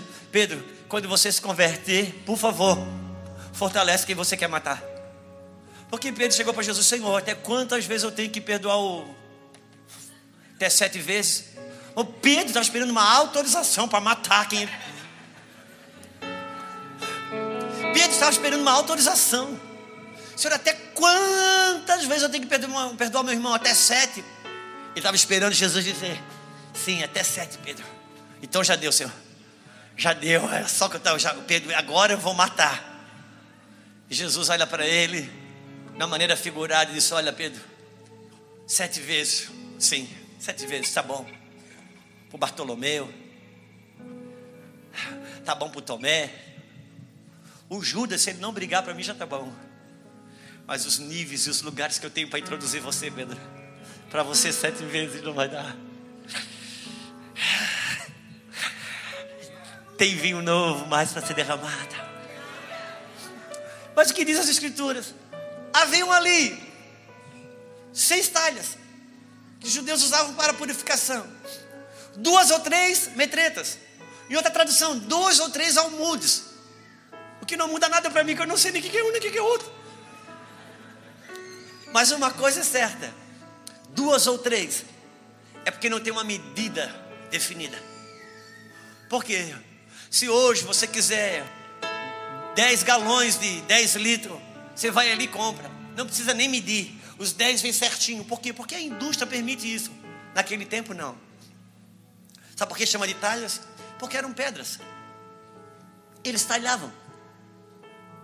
Talhavam. Faziam um buraco nela bobó de camarão. Ficava duas ou três metretas. Uma pedra foi mais talhada, outra foi mesmo talhada. Uma cabia duas, duas medidas, outra cabia três. Sabe de uma coisa? Tem pessoas que já tiveram a sua água transformada em vinho. Quando Jesus disse para, para a samaritana: Dá da sua água, que eu te dou da minha água, ele está dizendo: Dá da sua vida, que eu te dou da minha. A sua acaba, a minha não acaba. Então tem pedras, bispo, que já foram transformadas em vinho, mas deixou talhar pouco. Tem outras que deixaram trabalhar mais. Tem mais água transformada em vinho, tem mais vinho ali. Senhor, meu vinho acabou. Deixa ele talhar mais. Deixa ele talhar mais. Às vezes, na sua crise, na sua dificuldade, na sua dor, na sua decepção, na sua contrariedade, é Ele trabalhando a talha para trazer vinho novo. É Ele. Não, às vezes a gente não imagina. No perrengue da nossa vida, a gente está construindo algo tão glorioso. Às vezes a gente não passa na nossa mente. Pense em Maria. Maria. O anjo chega, Maria, você vai ter um filho. É, o filho de Deus. Você vai engravidar do filho de Deus. Mas eu não conheço nenhum homem. Não, você não tem noção. Maria, o céu vai fecundar você. Você vai parir o filho de Deus sobre a face da terra. Ela é, ué, uau, bênção de Deus. O anjo sai, fica imaginando Maria, só esperando a, campainha tocar, chegando o, o choval, as coisas que ela pensa, né? Filho de Deus na minha barriga, que pré-natal que eu não vou ter, imagina. Vá. Certamente o meu parto vai ser naquela clínica, aquela uma junta médica vai vir do Japão. Maria não teve um lugar para parir o seu filho. Às vezes, no meio das maiores dificuldades, você não tem noção que o céu está gerando algo tão poderoso ali. Ele está olhando transformação. Mas nós construímos o evangelho que se as coisas estão dando certo, é Deus. Está dando errado, é o diabo. Se o voo vem direto, é Deus. Se o voo cancelou, foi o diabo. Se você jejua para Deus, ora para Deus, você está na mão de quem?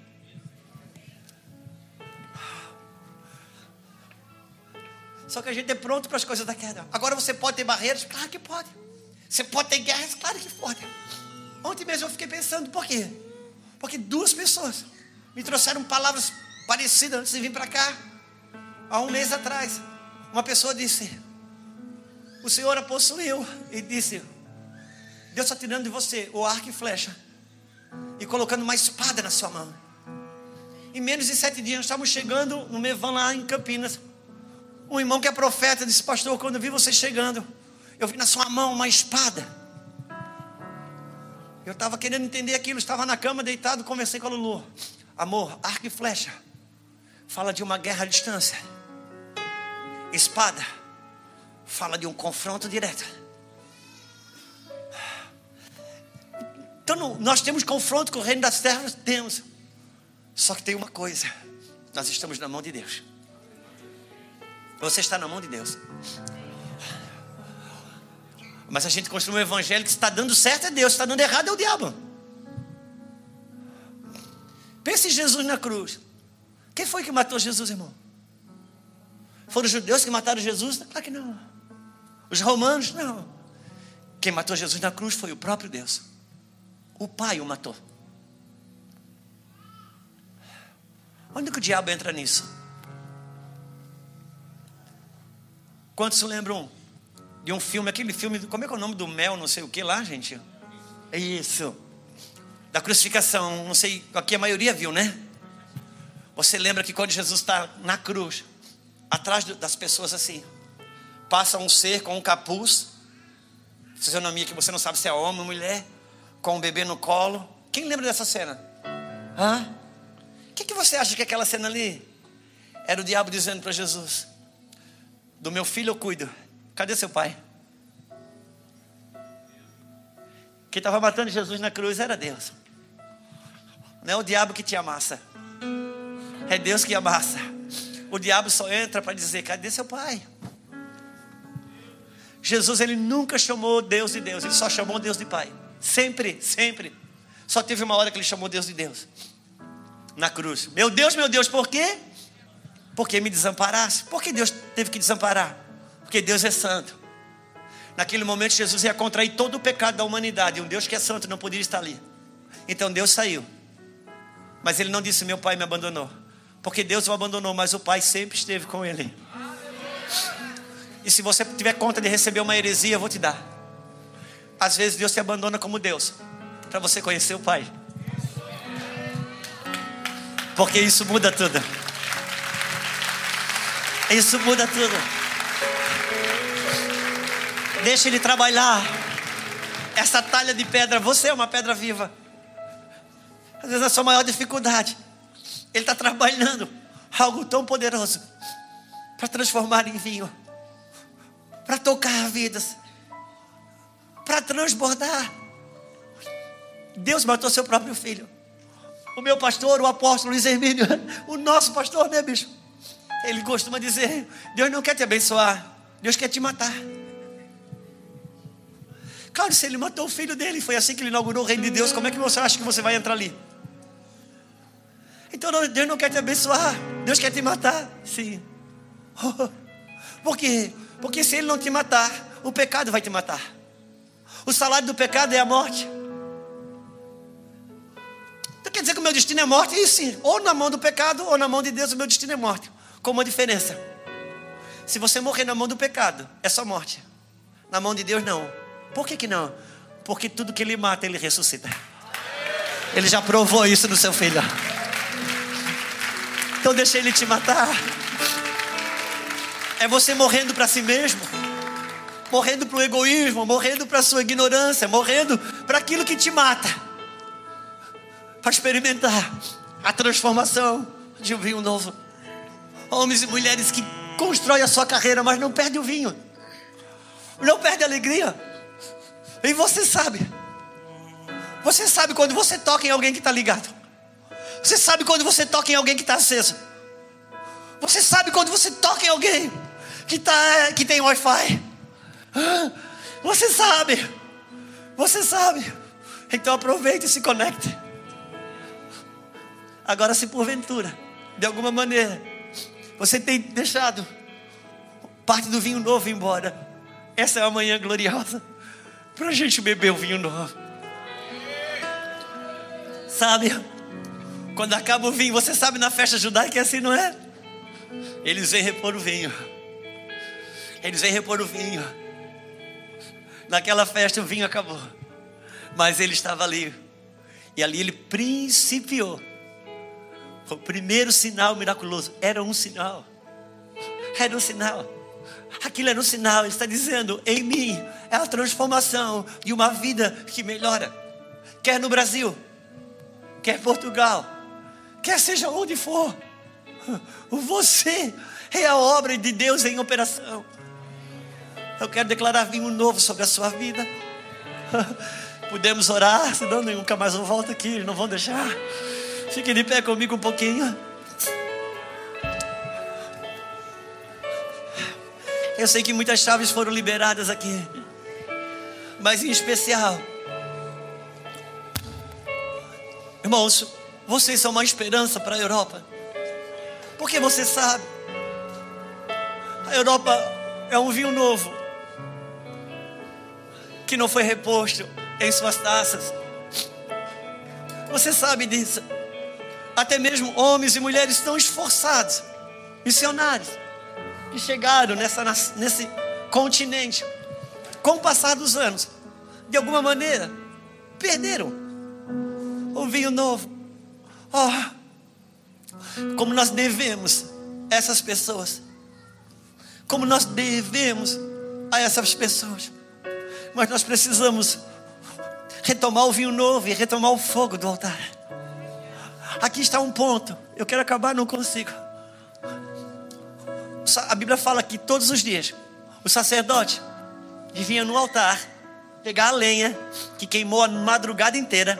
Ele pegava a lenha, removia a lenha, botava mais lenha e retomava o fogo. Ele não podia acender o fogo. No dia da inauguração, Deus veio com fogo. Por isso que não podia que renovar a lenha para manter o fogo aceso que era de Deus. Qual era o problema de Ófis e Finéias? é que eles passavam o final de semana na balada. Segunda-feira eles iam lá. Já não tinha mais nada, não tinha uma fagulha, não tinha mais nada. Eles botavam lenha, eles acendiam o fogo. Isso era fogo estranho. Porque o fogo é de Deus. Eu só renovo a lenha. Eu não tenho o poder de gerar fogo. O fogo é dele. Então eles, eu renovo a lenha. E o fogo arderá continuamente do altar e não. Quer dizer então que o fogo não acaba. O que acaba é o altar. Se não acabar o altar, não acaba fogo. Só que, olha, havia uma lei: pegue a lenha, e a, a, pega a, a cinza, tira a cinza, e aquele braseiro que está ali renova a lenha, mas a cinza, coloque em lugar limpo. Não é assim que está escrito? Sabe o que Deus está falando? Respeite, honre, tenha gratidão sobre uma lenha que já queimou, mas por favor, renove o fogo na sua vida mesmo. Não jogue fora. Não desonre a lenha de uma sua vida que já foi queimada. Não. Mas por favor, renove o fogo. Renove o fogo. Não é de uma nova teologia que nós precisamos, mas é do fogo aceso, é do vinho novo. Olha aqui para mim, homens e mulheres que estão nesse lugar. Como que você acha que nós vamos resgatar a nossa geração de filhos? filhos que já foram afetados em seus caminhos neurais, filhos que as suas células, homens que foram gerados, que não tem testosterona, que não tem virilidade. Não é só uma questão de ideologia. A última década, muita estratégia foi feita. Não vai ser com um novo discurso que nós vamos mudar essa realidade. Eles vão ter que beber um vinho novo. É um filho voltando para casa dizendo: Pai, mãe, que vinho é esse que vocês estão tomando? Que vinho é esse que vocês estão tomando? Meu Deus! Sim! Uma geração de homens e mulheres que já tem uma caminhada, retomando o vinho novo, mostrando para uma geração que vem que esse vinho é bom, que esse vinho não acaba. Ah, meu Deus! Vinho novo, vinho novo. Essa é uma manhã para você renovar a sua taça. Essa é uma manhã para você renovar a sua taça aqui. E quando você voltar, se apresente melhor para a sua esposa. Se apresente melhor para o seu marido, para o seu filho. Deixa o mestre de sala dizer: Meu Deus, que vinho é esse? Eu quero isso. Eu quero esse vinho que não acaba. Talvez você, marido, você esposa, você filho, você pai. Quantos nossos filhos precisam de nós? Alguém precisa viver, escolha viver você. Alguém precisa andar no vinho novo. Agora sabe o que está escrito? Eu quero acabar e não consigo. O mestre de sala, ele experimentou o vinho novo, e a Bíblia diz assim: ele experimentou o vinho novo. Ele não sabia de onde vinha, mas os serventes sabiam de onde vinha. Sabe por quê? O mestre sala só tocou no vinho novo, mas quem viveu o processo foram os que obedeceram a palavra. O processo da transformação foi quem obedeceu. O processo da transformação. Muita gente vai beber do vinho novo, mas o processo, quem experimentou foi você. Sabe, bispo? Jesus disse para Pedro: Pedro, lança sua rede ao mar. Pesquei uma noite toda, não peguei nada. Mas sobre a tua palavra, Senhor, eu vou. E Pedro foi. E encheu o barco de peixe, quando se lembram? Um outro barco estava na praia, também vazio. Pedro disse: Vem. Ele olhou, viu aqueles peixes tudo. Ele pegou o barco dele e foi também. Encheu os dois barcos. E agora volta para a praia. Os dois barcos cheios de peixe. E quem está na praia, numa visão natural, o que, que vê? Dois barcos cheios de peixe. Numa espiritual, não. Numa espiritual, um barco só tem peixe. O outro tem aquele que creu quando não tinha e aquele que multiplicou o peixe. Ah, meu Deus, porque nesse barco, quando acabar o peixe, acaba tudo. Mas naquele que creu, quando acabar o peixe, quem multiplica o peixe está ali ainda. Muitos barcos vão atrás depois que vê o peixe. Muita gente vai experimentar o vinho novo e fazer uau! Mas não são todos que se submetem ao processo. Não são todos que se submetem a lançar rede quando pescou uma noite toda e não pegou nada. Não, continue crendo na palavra. Deus não mente, Ele não é homem para que minta. Uma coisa que o meu pastor, o apóstolo Iselino, fala muito: a primeira coisa que eu preciso entender é que Deus não é homem, não pensa como eu, não sente como eu, não vê como eu. Deus é Deus. Não me trouxe até aqui para me abandonar no caminho. Claro que não. Por isso que Hebreus diz que Ele é o autor e consumador da nossa fé, ou seja, Ele começa e Ele acaba. Aquele que começou a boa obra aperfeiçoará até o dia de Cristo Jesus. Você está no processo de ser talhado. Entregue isso para Deus, para Ele transformar em vinho novo. Não, não, não se entristeça, por favor. Não desista, por favor. Não recue, mantenha o seu vinho novo. Cadê os jovens da base? Cadê os jovens da base? Chegaram aqui tão empolgados. É lindo. Mas passa uma semana, passa duas, passa três. E a gente vai ver que o mais difícil não é orar. O mais difícil é suportar o irmão. O mais difícil não é orar. O mais difícil é lidar o corpo. Por quê? Porque ali está o termômetro de quem realmente está sendo transformado. Não perca o vinho novo, não. Eu quero declarar no nome do Senhor Jesus.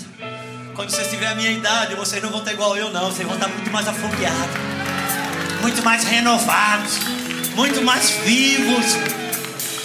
Agora, por favor, a lepra, deixa o sacerdote dizer.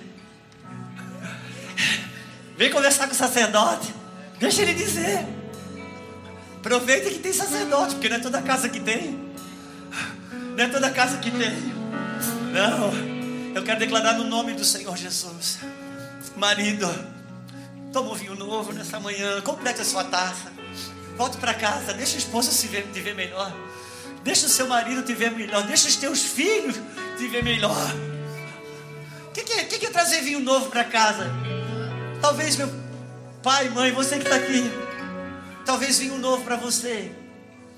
Não é voltar para casa e orar com o seu filho.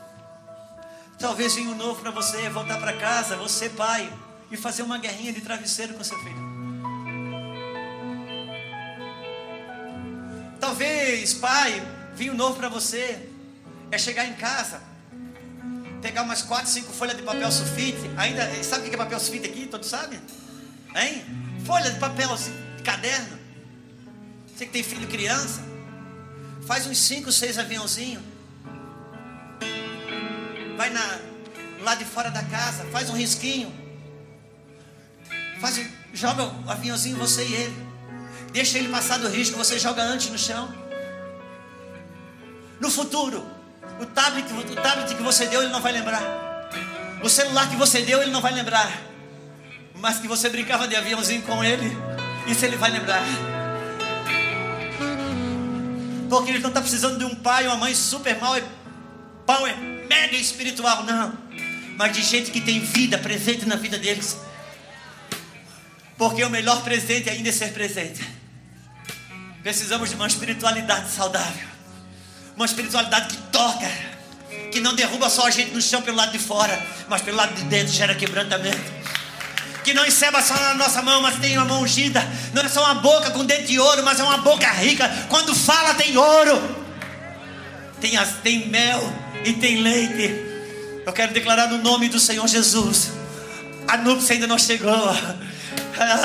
O vinho, a água ainda está sendo transformada. Ainda tem vinho novo na casa do Senhor.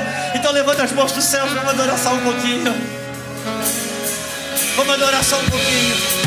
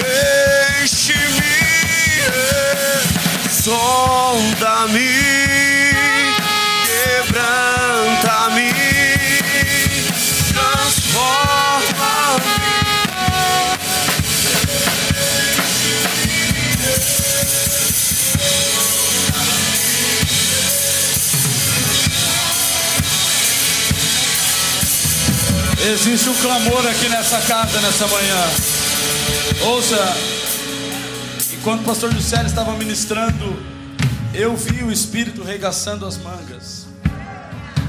É como se o, o pastor Juscelio veio com fogo aqui. Irmão, eu, eu só acredito no fogo que clareia. Porque o fogo que só queima, ele, ele não tem utilidade. O fogo precisa queimar e iluminar. Esse fogo que queimou nessa manhã aqui veio para trazer clareza, ele veio para iluminar aqui. E eu, muitas das minhas crises, graças a Deus, ficaram claras para mim hoje. Falei, meu Deus, eu achei que se resumia nisso. E Deus estava falando, não, não se resume nisso. Isso é só o começo do que você vai ter que fazer.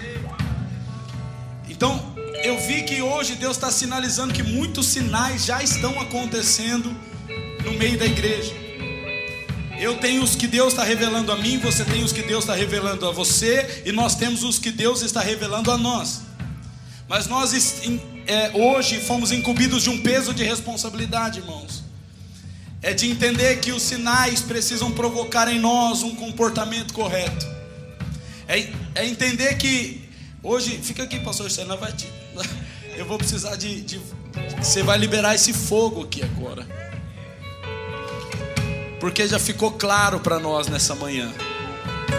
Agora, entenda, tudo aquilo que Deus esclarece não é para você anotar no seu caderno de formação, é para você colocar nos ombros da responsabilidade caminhar mais um pouquinho. Por isso que eu digo que periodicamente Deus vem em dias exatos, ouça, em momentos exatos, trazendo uma palavra específica. Você está me entendendo? E hoje Deus veio trazer assim: olha, eu deixo eu esclarecer para você. Você vai ter que agora olhar quais são os sinais que Deus está dando para a tua vida. Eu já entendi quais são os sinais que Deus está dando para a minha vida. E nós vamos precisar entender quais são os sinais coletivos que Deus está dando para nós. Porque nós precisamos nos responsabilizar a partir daquilo que Deus está falando. Querido, é um desperdício de tempo, dinheiro se esse homem viajasse de lá até aqui somente para alegrar a nossa alma, somente para que você tenha essa bomba de revelação e fale assim: Uau, que poderoso! Irmão, eu preciso que a gente saia daqui triste hoje. Eu preciso que a gente saia daqui cansado antes do tempo, pelo trabalho que nós vamos ter pela frente. Eu preciso que a gente saia daqui entendendo que a revelação nos traz clareza para um comportamento correto. E Deus está provocando a gente nesses dias para um tipo de comportamento, irmãos.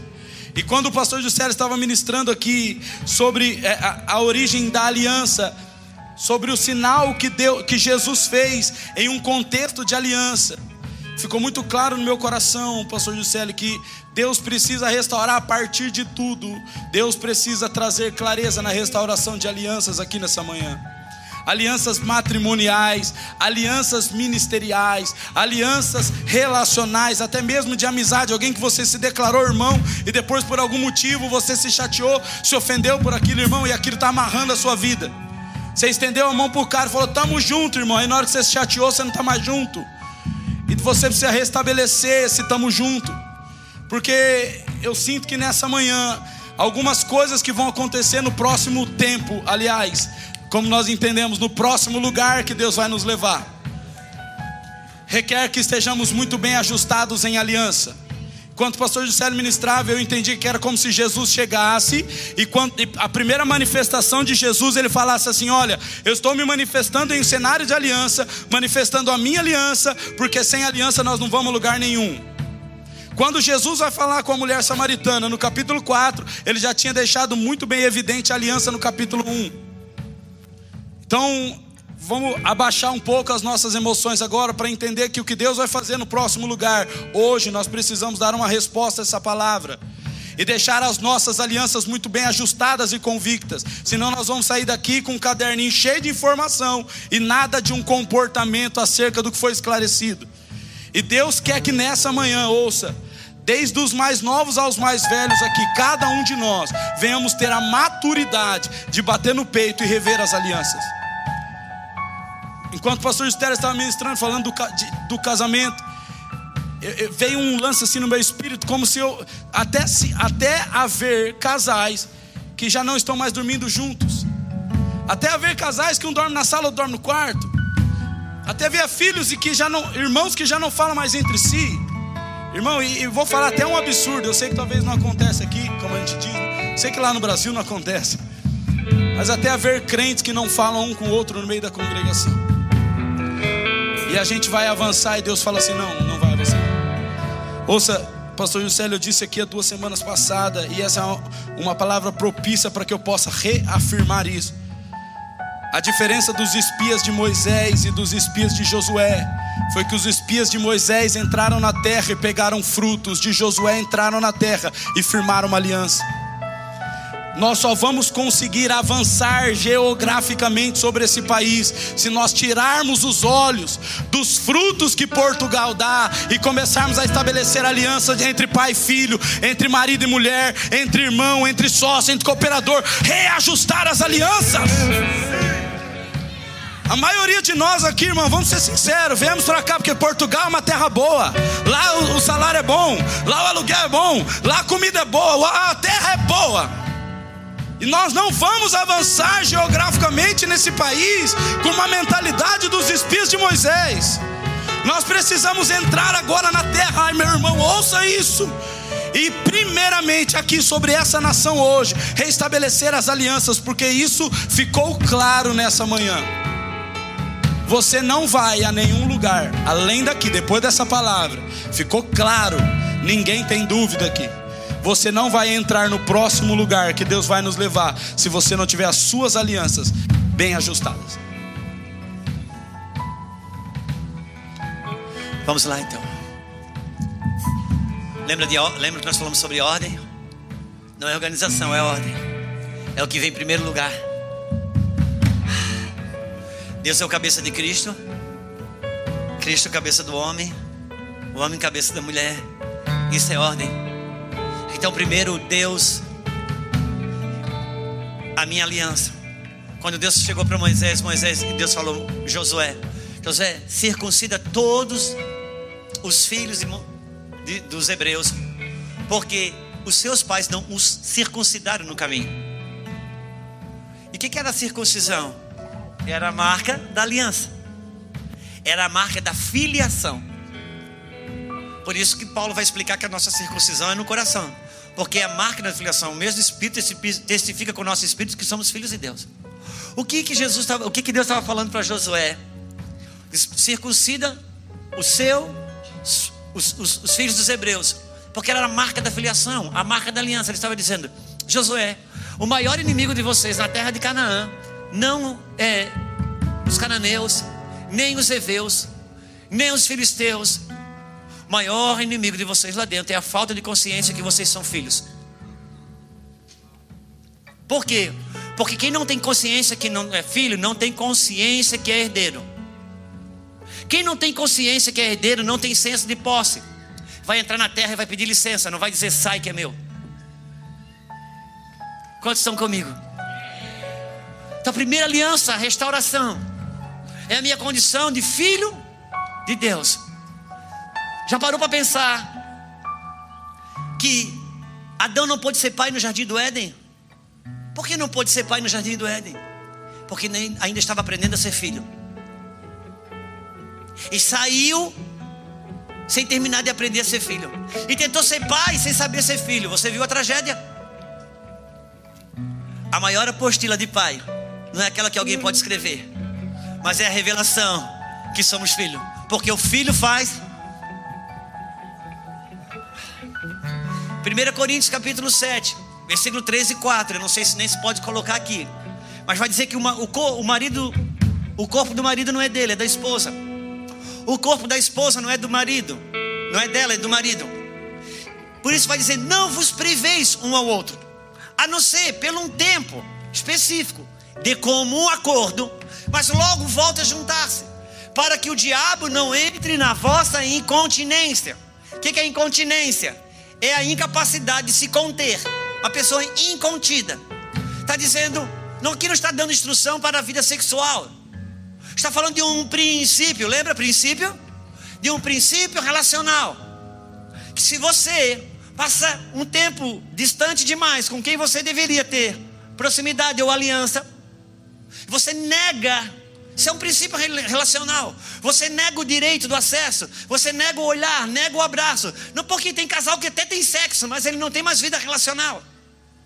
Então, não negue isso, porque senão o diabo vem e entra na incontinência. Amanhã eu quero chegar, a gente até dá as mãos, mas a gente não se une mais, porque o diabo entrou na incontinência. Por isso, quando o diabo entra na incontinência, vai depender de alguém que tenha quebrantamento suficiente, que não seja consumidor de uma revelação, mas entre no lugar que a palavra está sugerindo e quebre a incontinência. Quebre a incontinência. E o diabo sai quando se quebra a incontinência. O diabo não resiste quando a incontinência é quebrada. E nessa manhã aqui, se o Espírito de Deus está sugerindo, eu preciso quebrar as incontinências de alianças, de relacionamentos. É o Espírito da restauração. É o Espírito da restauração. Porque a revelação, ela não traz a dracma. Quando a mulher acendeu a candeia, isso é revelação. Quando ela acendeu a candeia, ela achou a dracma? Não. Não. O que, que ela achou? Uma vassoura. A revelação não te dá a dracma. A revelação te dá uma vassoura para você varrer o que precisa varrer para a dracma voltar. Porque revelação que não te dá uma faxina é só vaidade de pregação. É só vaidade de pregação. Tem um vinho novo a ser derramado. Tenho talhas que estão sendo trabalhadas, que estão sendo preparadas. E essa manhã, como disse bem o bispo aqui, no particular, no singular, o Senhor vai falando com cada um. O bispo colocou bem sobre o coletivo e sobre o individual. O Senhor tem nos falado já por toda a pandemia que Ele está reordenando uma batalha, Ele está reorganizando o seu exército e Ele está refazendo os seus soldados está reordenando uma batalha, isso não depende de mim, de você. Ele está fazendo isso sobre a face da terra, em todas as esferas, quer religiosa, quer política, quer administrativa. Ele está trocando tronos, está trocando governo, está trocando moeda, está trocando fluência, está trocando portais, está trocando. Agora, para a igreja, ele está reorganizando o seu exército. E reorganizar o seu exército, ele faz conexões e desconexões. E ele está refazendo os seus soldados. Aí é você e ele. É a sua história pessoal. Quantos estão comigo? Então vamos lá. Vamos nos colocar essa disposição. Coloca a disposição no seu coração de quebrar incontinências. Vai para cima. O que que precisa, pastor? Só de uma coisa, uma só é quebrantamento. Porque já não tem mais a ver com o quanto que sabemos, mas o quanto que nos rendemos aquilo que já sabemos. Disposição. Eu quero falar sobre maridos e esposas aqui que estão dormindo, que já, como o bispo falou, que já nem dormem mais juntos. Ouça, homens e Deus, homens e mulheres casados. Assim como marido e esposa, assim é Cristo e a igreja. Cristo e a igreja, chamado sua casa, não pode ir bem se você e a sua esposa vão mal. Deus é o cabeça de Cristo, Cristo cabeça do homem, o homem cabeça da. Isso são pactos de aliança. Diga comigo, pactos de aliança. Sim, porque na cruz Jesus sangrou para Deus. No prepúcio o homem sangra para Cristo e a mulher no ímen sangra para o homem. Isso são pactos de aliança. Essas alianças precisam estar alinhadas. Essas alianças precisam estar alinhadas. Elas precisam estar restauradas. Mas não é uma restauração emocional. Não. Não, pastor, não é uma restauração emocional. Não, é uma restauração primeiro no espírito, para depois ser na emoção. Por quê? Porque você não ajuda espiritualmente de quem você não se desliga emocionalmente. Isso é algo que brota no espírito. Sabe qual é o nosso problema, bispo? A gente quer consertar o nosso relacionamento. Só que a Bíblia diz que Deus reconciliou em Cristo todas as coisas e nos deu o ministério da reconciliação. Se você não tiver definitivamente, se você não tiver, como é a palavra, devidamente, se não estiver devidamente no, no Espírito de Cristo, você não tem reconciliação em você para reconciliar com o outro. Quantos estão comigo? Por isso a minha reconstrução, primeiramente é com Cristo, depois com meu irmão. Por quê? Porque a revelação do cálice, do sangue, vai definir para mim até onde eu quero ir com Deus, até onde eu posso ir com Ele. E a revelação do corpo me mostra até onde eu estou disposto a ir com meu irmão. Então, na medida que eu avanço na minha relação da aliança com Ele, eu avanço na relação da minha aliança com meu irmão. Porque, como marido e esposa, é Cristo e a igreja. Eu preciso crescer na minha aliança com Ele. E vou crescendo na minha capacidade de me trabalhar e me relacionar no corpo. Samaritana, bebe esse vinho novo. E aí você vai ter condições de ter um marido só pro resto da vida. Porque enquanto você não restaura essa aliança do vinho novo, não adianta, não se trata de você ser bonzinho. Por quê? Porque na Bíblia Sagrada, no reino de Deus, ser manso não é ser bonzinho. Ser manso é se submeter aos processos de Deus. Isso é mansidão. Isso é capacidade de quebrantamento. Tem um vinho novo. E se o bispo me permite, agora eu já ganhei ousadia. Quem mandou aplaudir aquela hora. Se você realmente precisa ir embora, a gente vai entender. Mas se no seu coração veio ao menos um nome sequer, que você precisa melhorar a sua condição relacional, eu gostaria de orar com você. Eu gostaria de orar com você. Tenha liberdade de sair do seu lugar. Eu quero orar com você. Sem medo, sem receio, sem vergonha, sem nada. Se algum nome veio ao seu coração, mínimo que esteja. Talvez pessoas que até que já morreram. Pessoas talvez até que já morreram. Enquanto você vem, deixa eu falar uma coisa. Meu pai morreu quando eu tinha 18 anos. Como eu falei para você, minha família é uma família católica, apostólica, romana, roxa. Então eles vão todo ano, no dia de finados, lá limpar, catatumba, aquela coisa toda. Num desses anos eu fui levar minha irmã. Ela foi lá, limpou, colocou flores. E era um sítio, cemitério no morro. Quando ela desceu lá, foi buscar água na casa de não sei quem. Eu fiquei um momento ali. Eu conheço as escrituras. Eu sabia que meu pai não estava ali. Eu sabia que ele não tem condições de me ouvir. Mas eu e ele precisávamos conversar, não sei se você entende. Se eu tivesse feito isso com uma foto do meu pai, talvez ninguém se escandalizasse. Mas não fui eu, não fui lá para falar com ele. Eu fui para levar minha irmã. E de repente estava eu ali, a catatuba do meu pai, aquela foto dele. E eu precisei ter uma conversa. Fica tranquilo, não voltei com os espíritos de nada. Era uma conversa que eu precisava ter dentro de mim. Eram concertos que eu precisava ter dentro de mim. Nós precisamos de um coração livre. O Deus que conserta as talhas das purificações. O Deus que cura, o Deus que restaura. Eu preciso e você também. Ouça, meu amigo e minha amiga. Visto que estamos diante de uma tão grande nuvem de testemunha, deixamos para trás todo o embaraço e todo pecado. Tem coisa que não é pecado, tem coisa que é embaraço. Ela tem o mesmo peso em pecado. Ela, ela atrasa a sua corrida. Por isso que diz: deixamos todo o embaraço e todo o pecado que tão de perto nos rodeia e corramos. Tem coisas na sua vida que não é pecado, mas é embaraço. Amizades que são embaraço. Contas que estão pendentes. Vai lá e paga, acerta. Coisas que precisa fazer. Um guarda-roupa cheio às vezes que você só usa 30% da tua roupa, é embaraço. Abre espaço na tua vida física para mostrar para Deus que cabe mais dele aí. Conserta o que precisa consertar, arruma o que precisa ser arrumado. Tem coisas que não é pecado, bispo, mas é embaraço. E por que que primeiro fala que é embaraço e depois pecado? Deixamos todo embaraço e todo pecado. Por quê? Pergunta para mim, por quê, irmão? Porque aquilo que é embaraço hoje, se você não desembaraçar, vira pecado amanhã. Algumas coisas na nossa vida não começaram como pecado, começaram como embaraço. E viraram pecado. Ouça, eu vou encerrar aqui com a ajuda do Senhor. Que eu gostaria que o bispo orasse. Ouça, o Senhor diz: Santificai-vos hoje, porque amanhã farei maravilhas no meio. Sabe qual é o nosso problema, bispo? Assim que abriu a pandemia, eu vi muito crente correndo para a oração. Sabe por que, que muito crente correu para a oração na pandemia?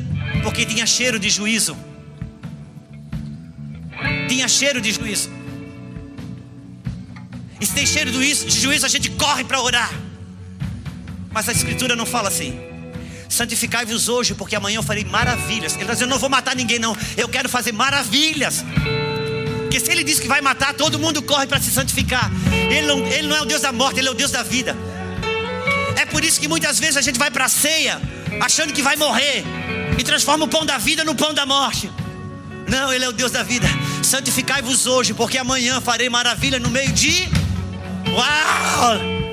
Quer dizer que se eu me santificar, Ele vai fazer maravilha? Não, Ele vai fazer maravilha. Quer você se santifique, quer você não se santifique. Então por que Ele está mandando eu me santificar? Para mim não ficar de fora. É só por isso. Porque Ele vai fazer.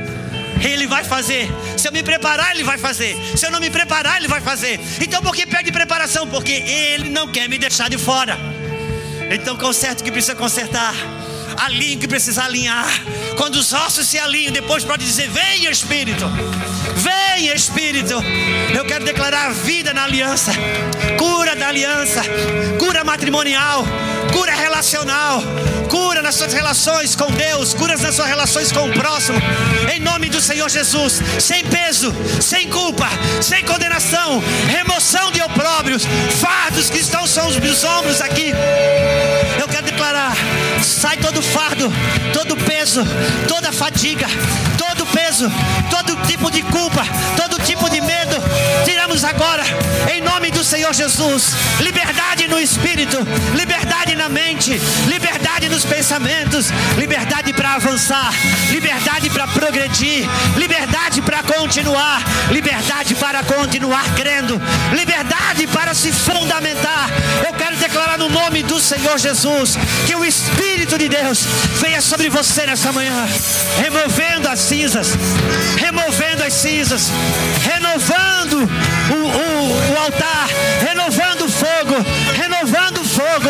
Sim, Espírito Santo, em nome de Jesus, eu quero declarar vida relacional, vida relacional, barreiras indo embora, amargura indo embora, peso de condenação indo embora. Ora lá mandará vassoura, mandará vassoura. Chora clavassora, mandará vassoura, mandará balá. Oria dandará vassoura, mandará balaia. Sim, Espírito Santo.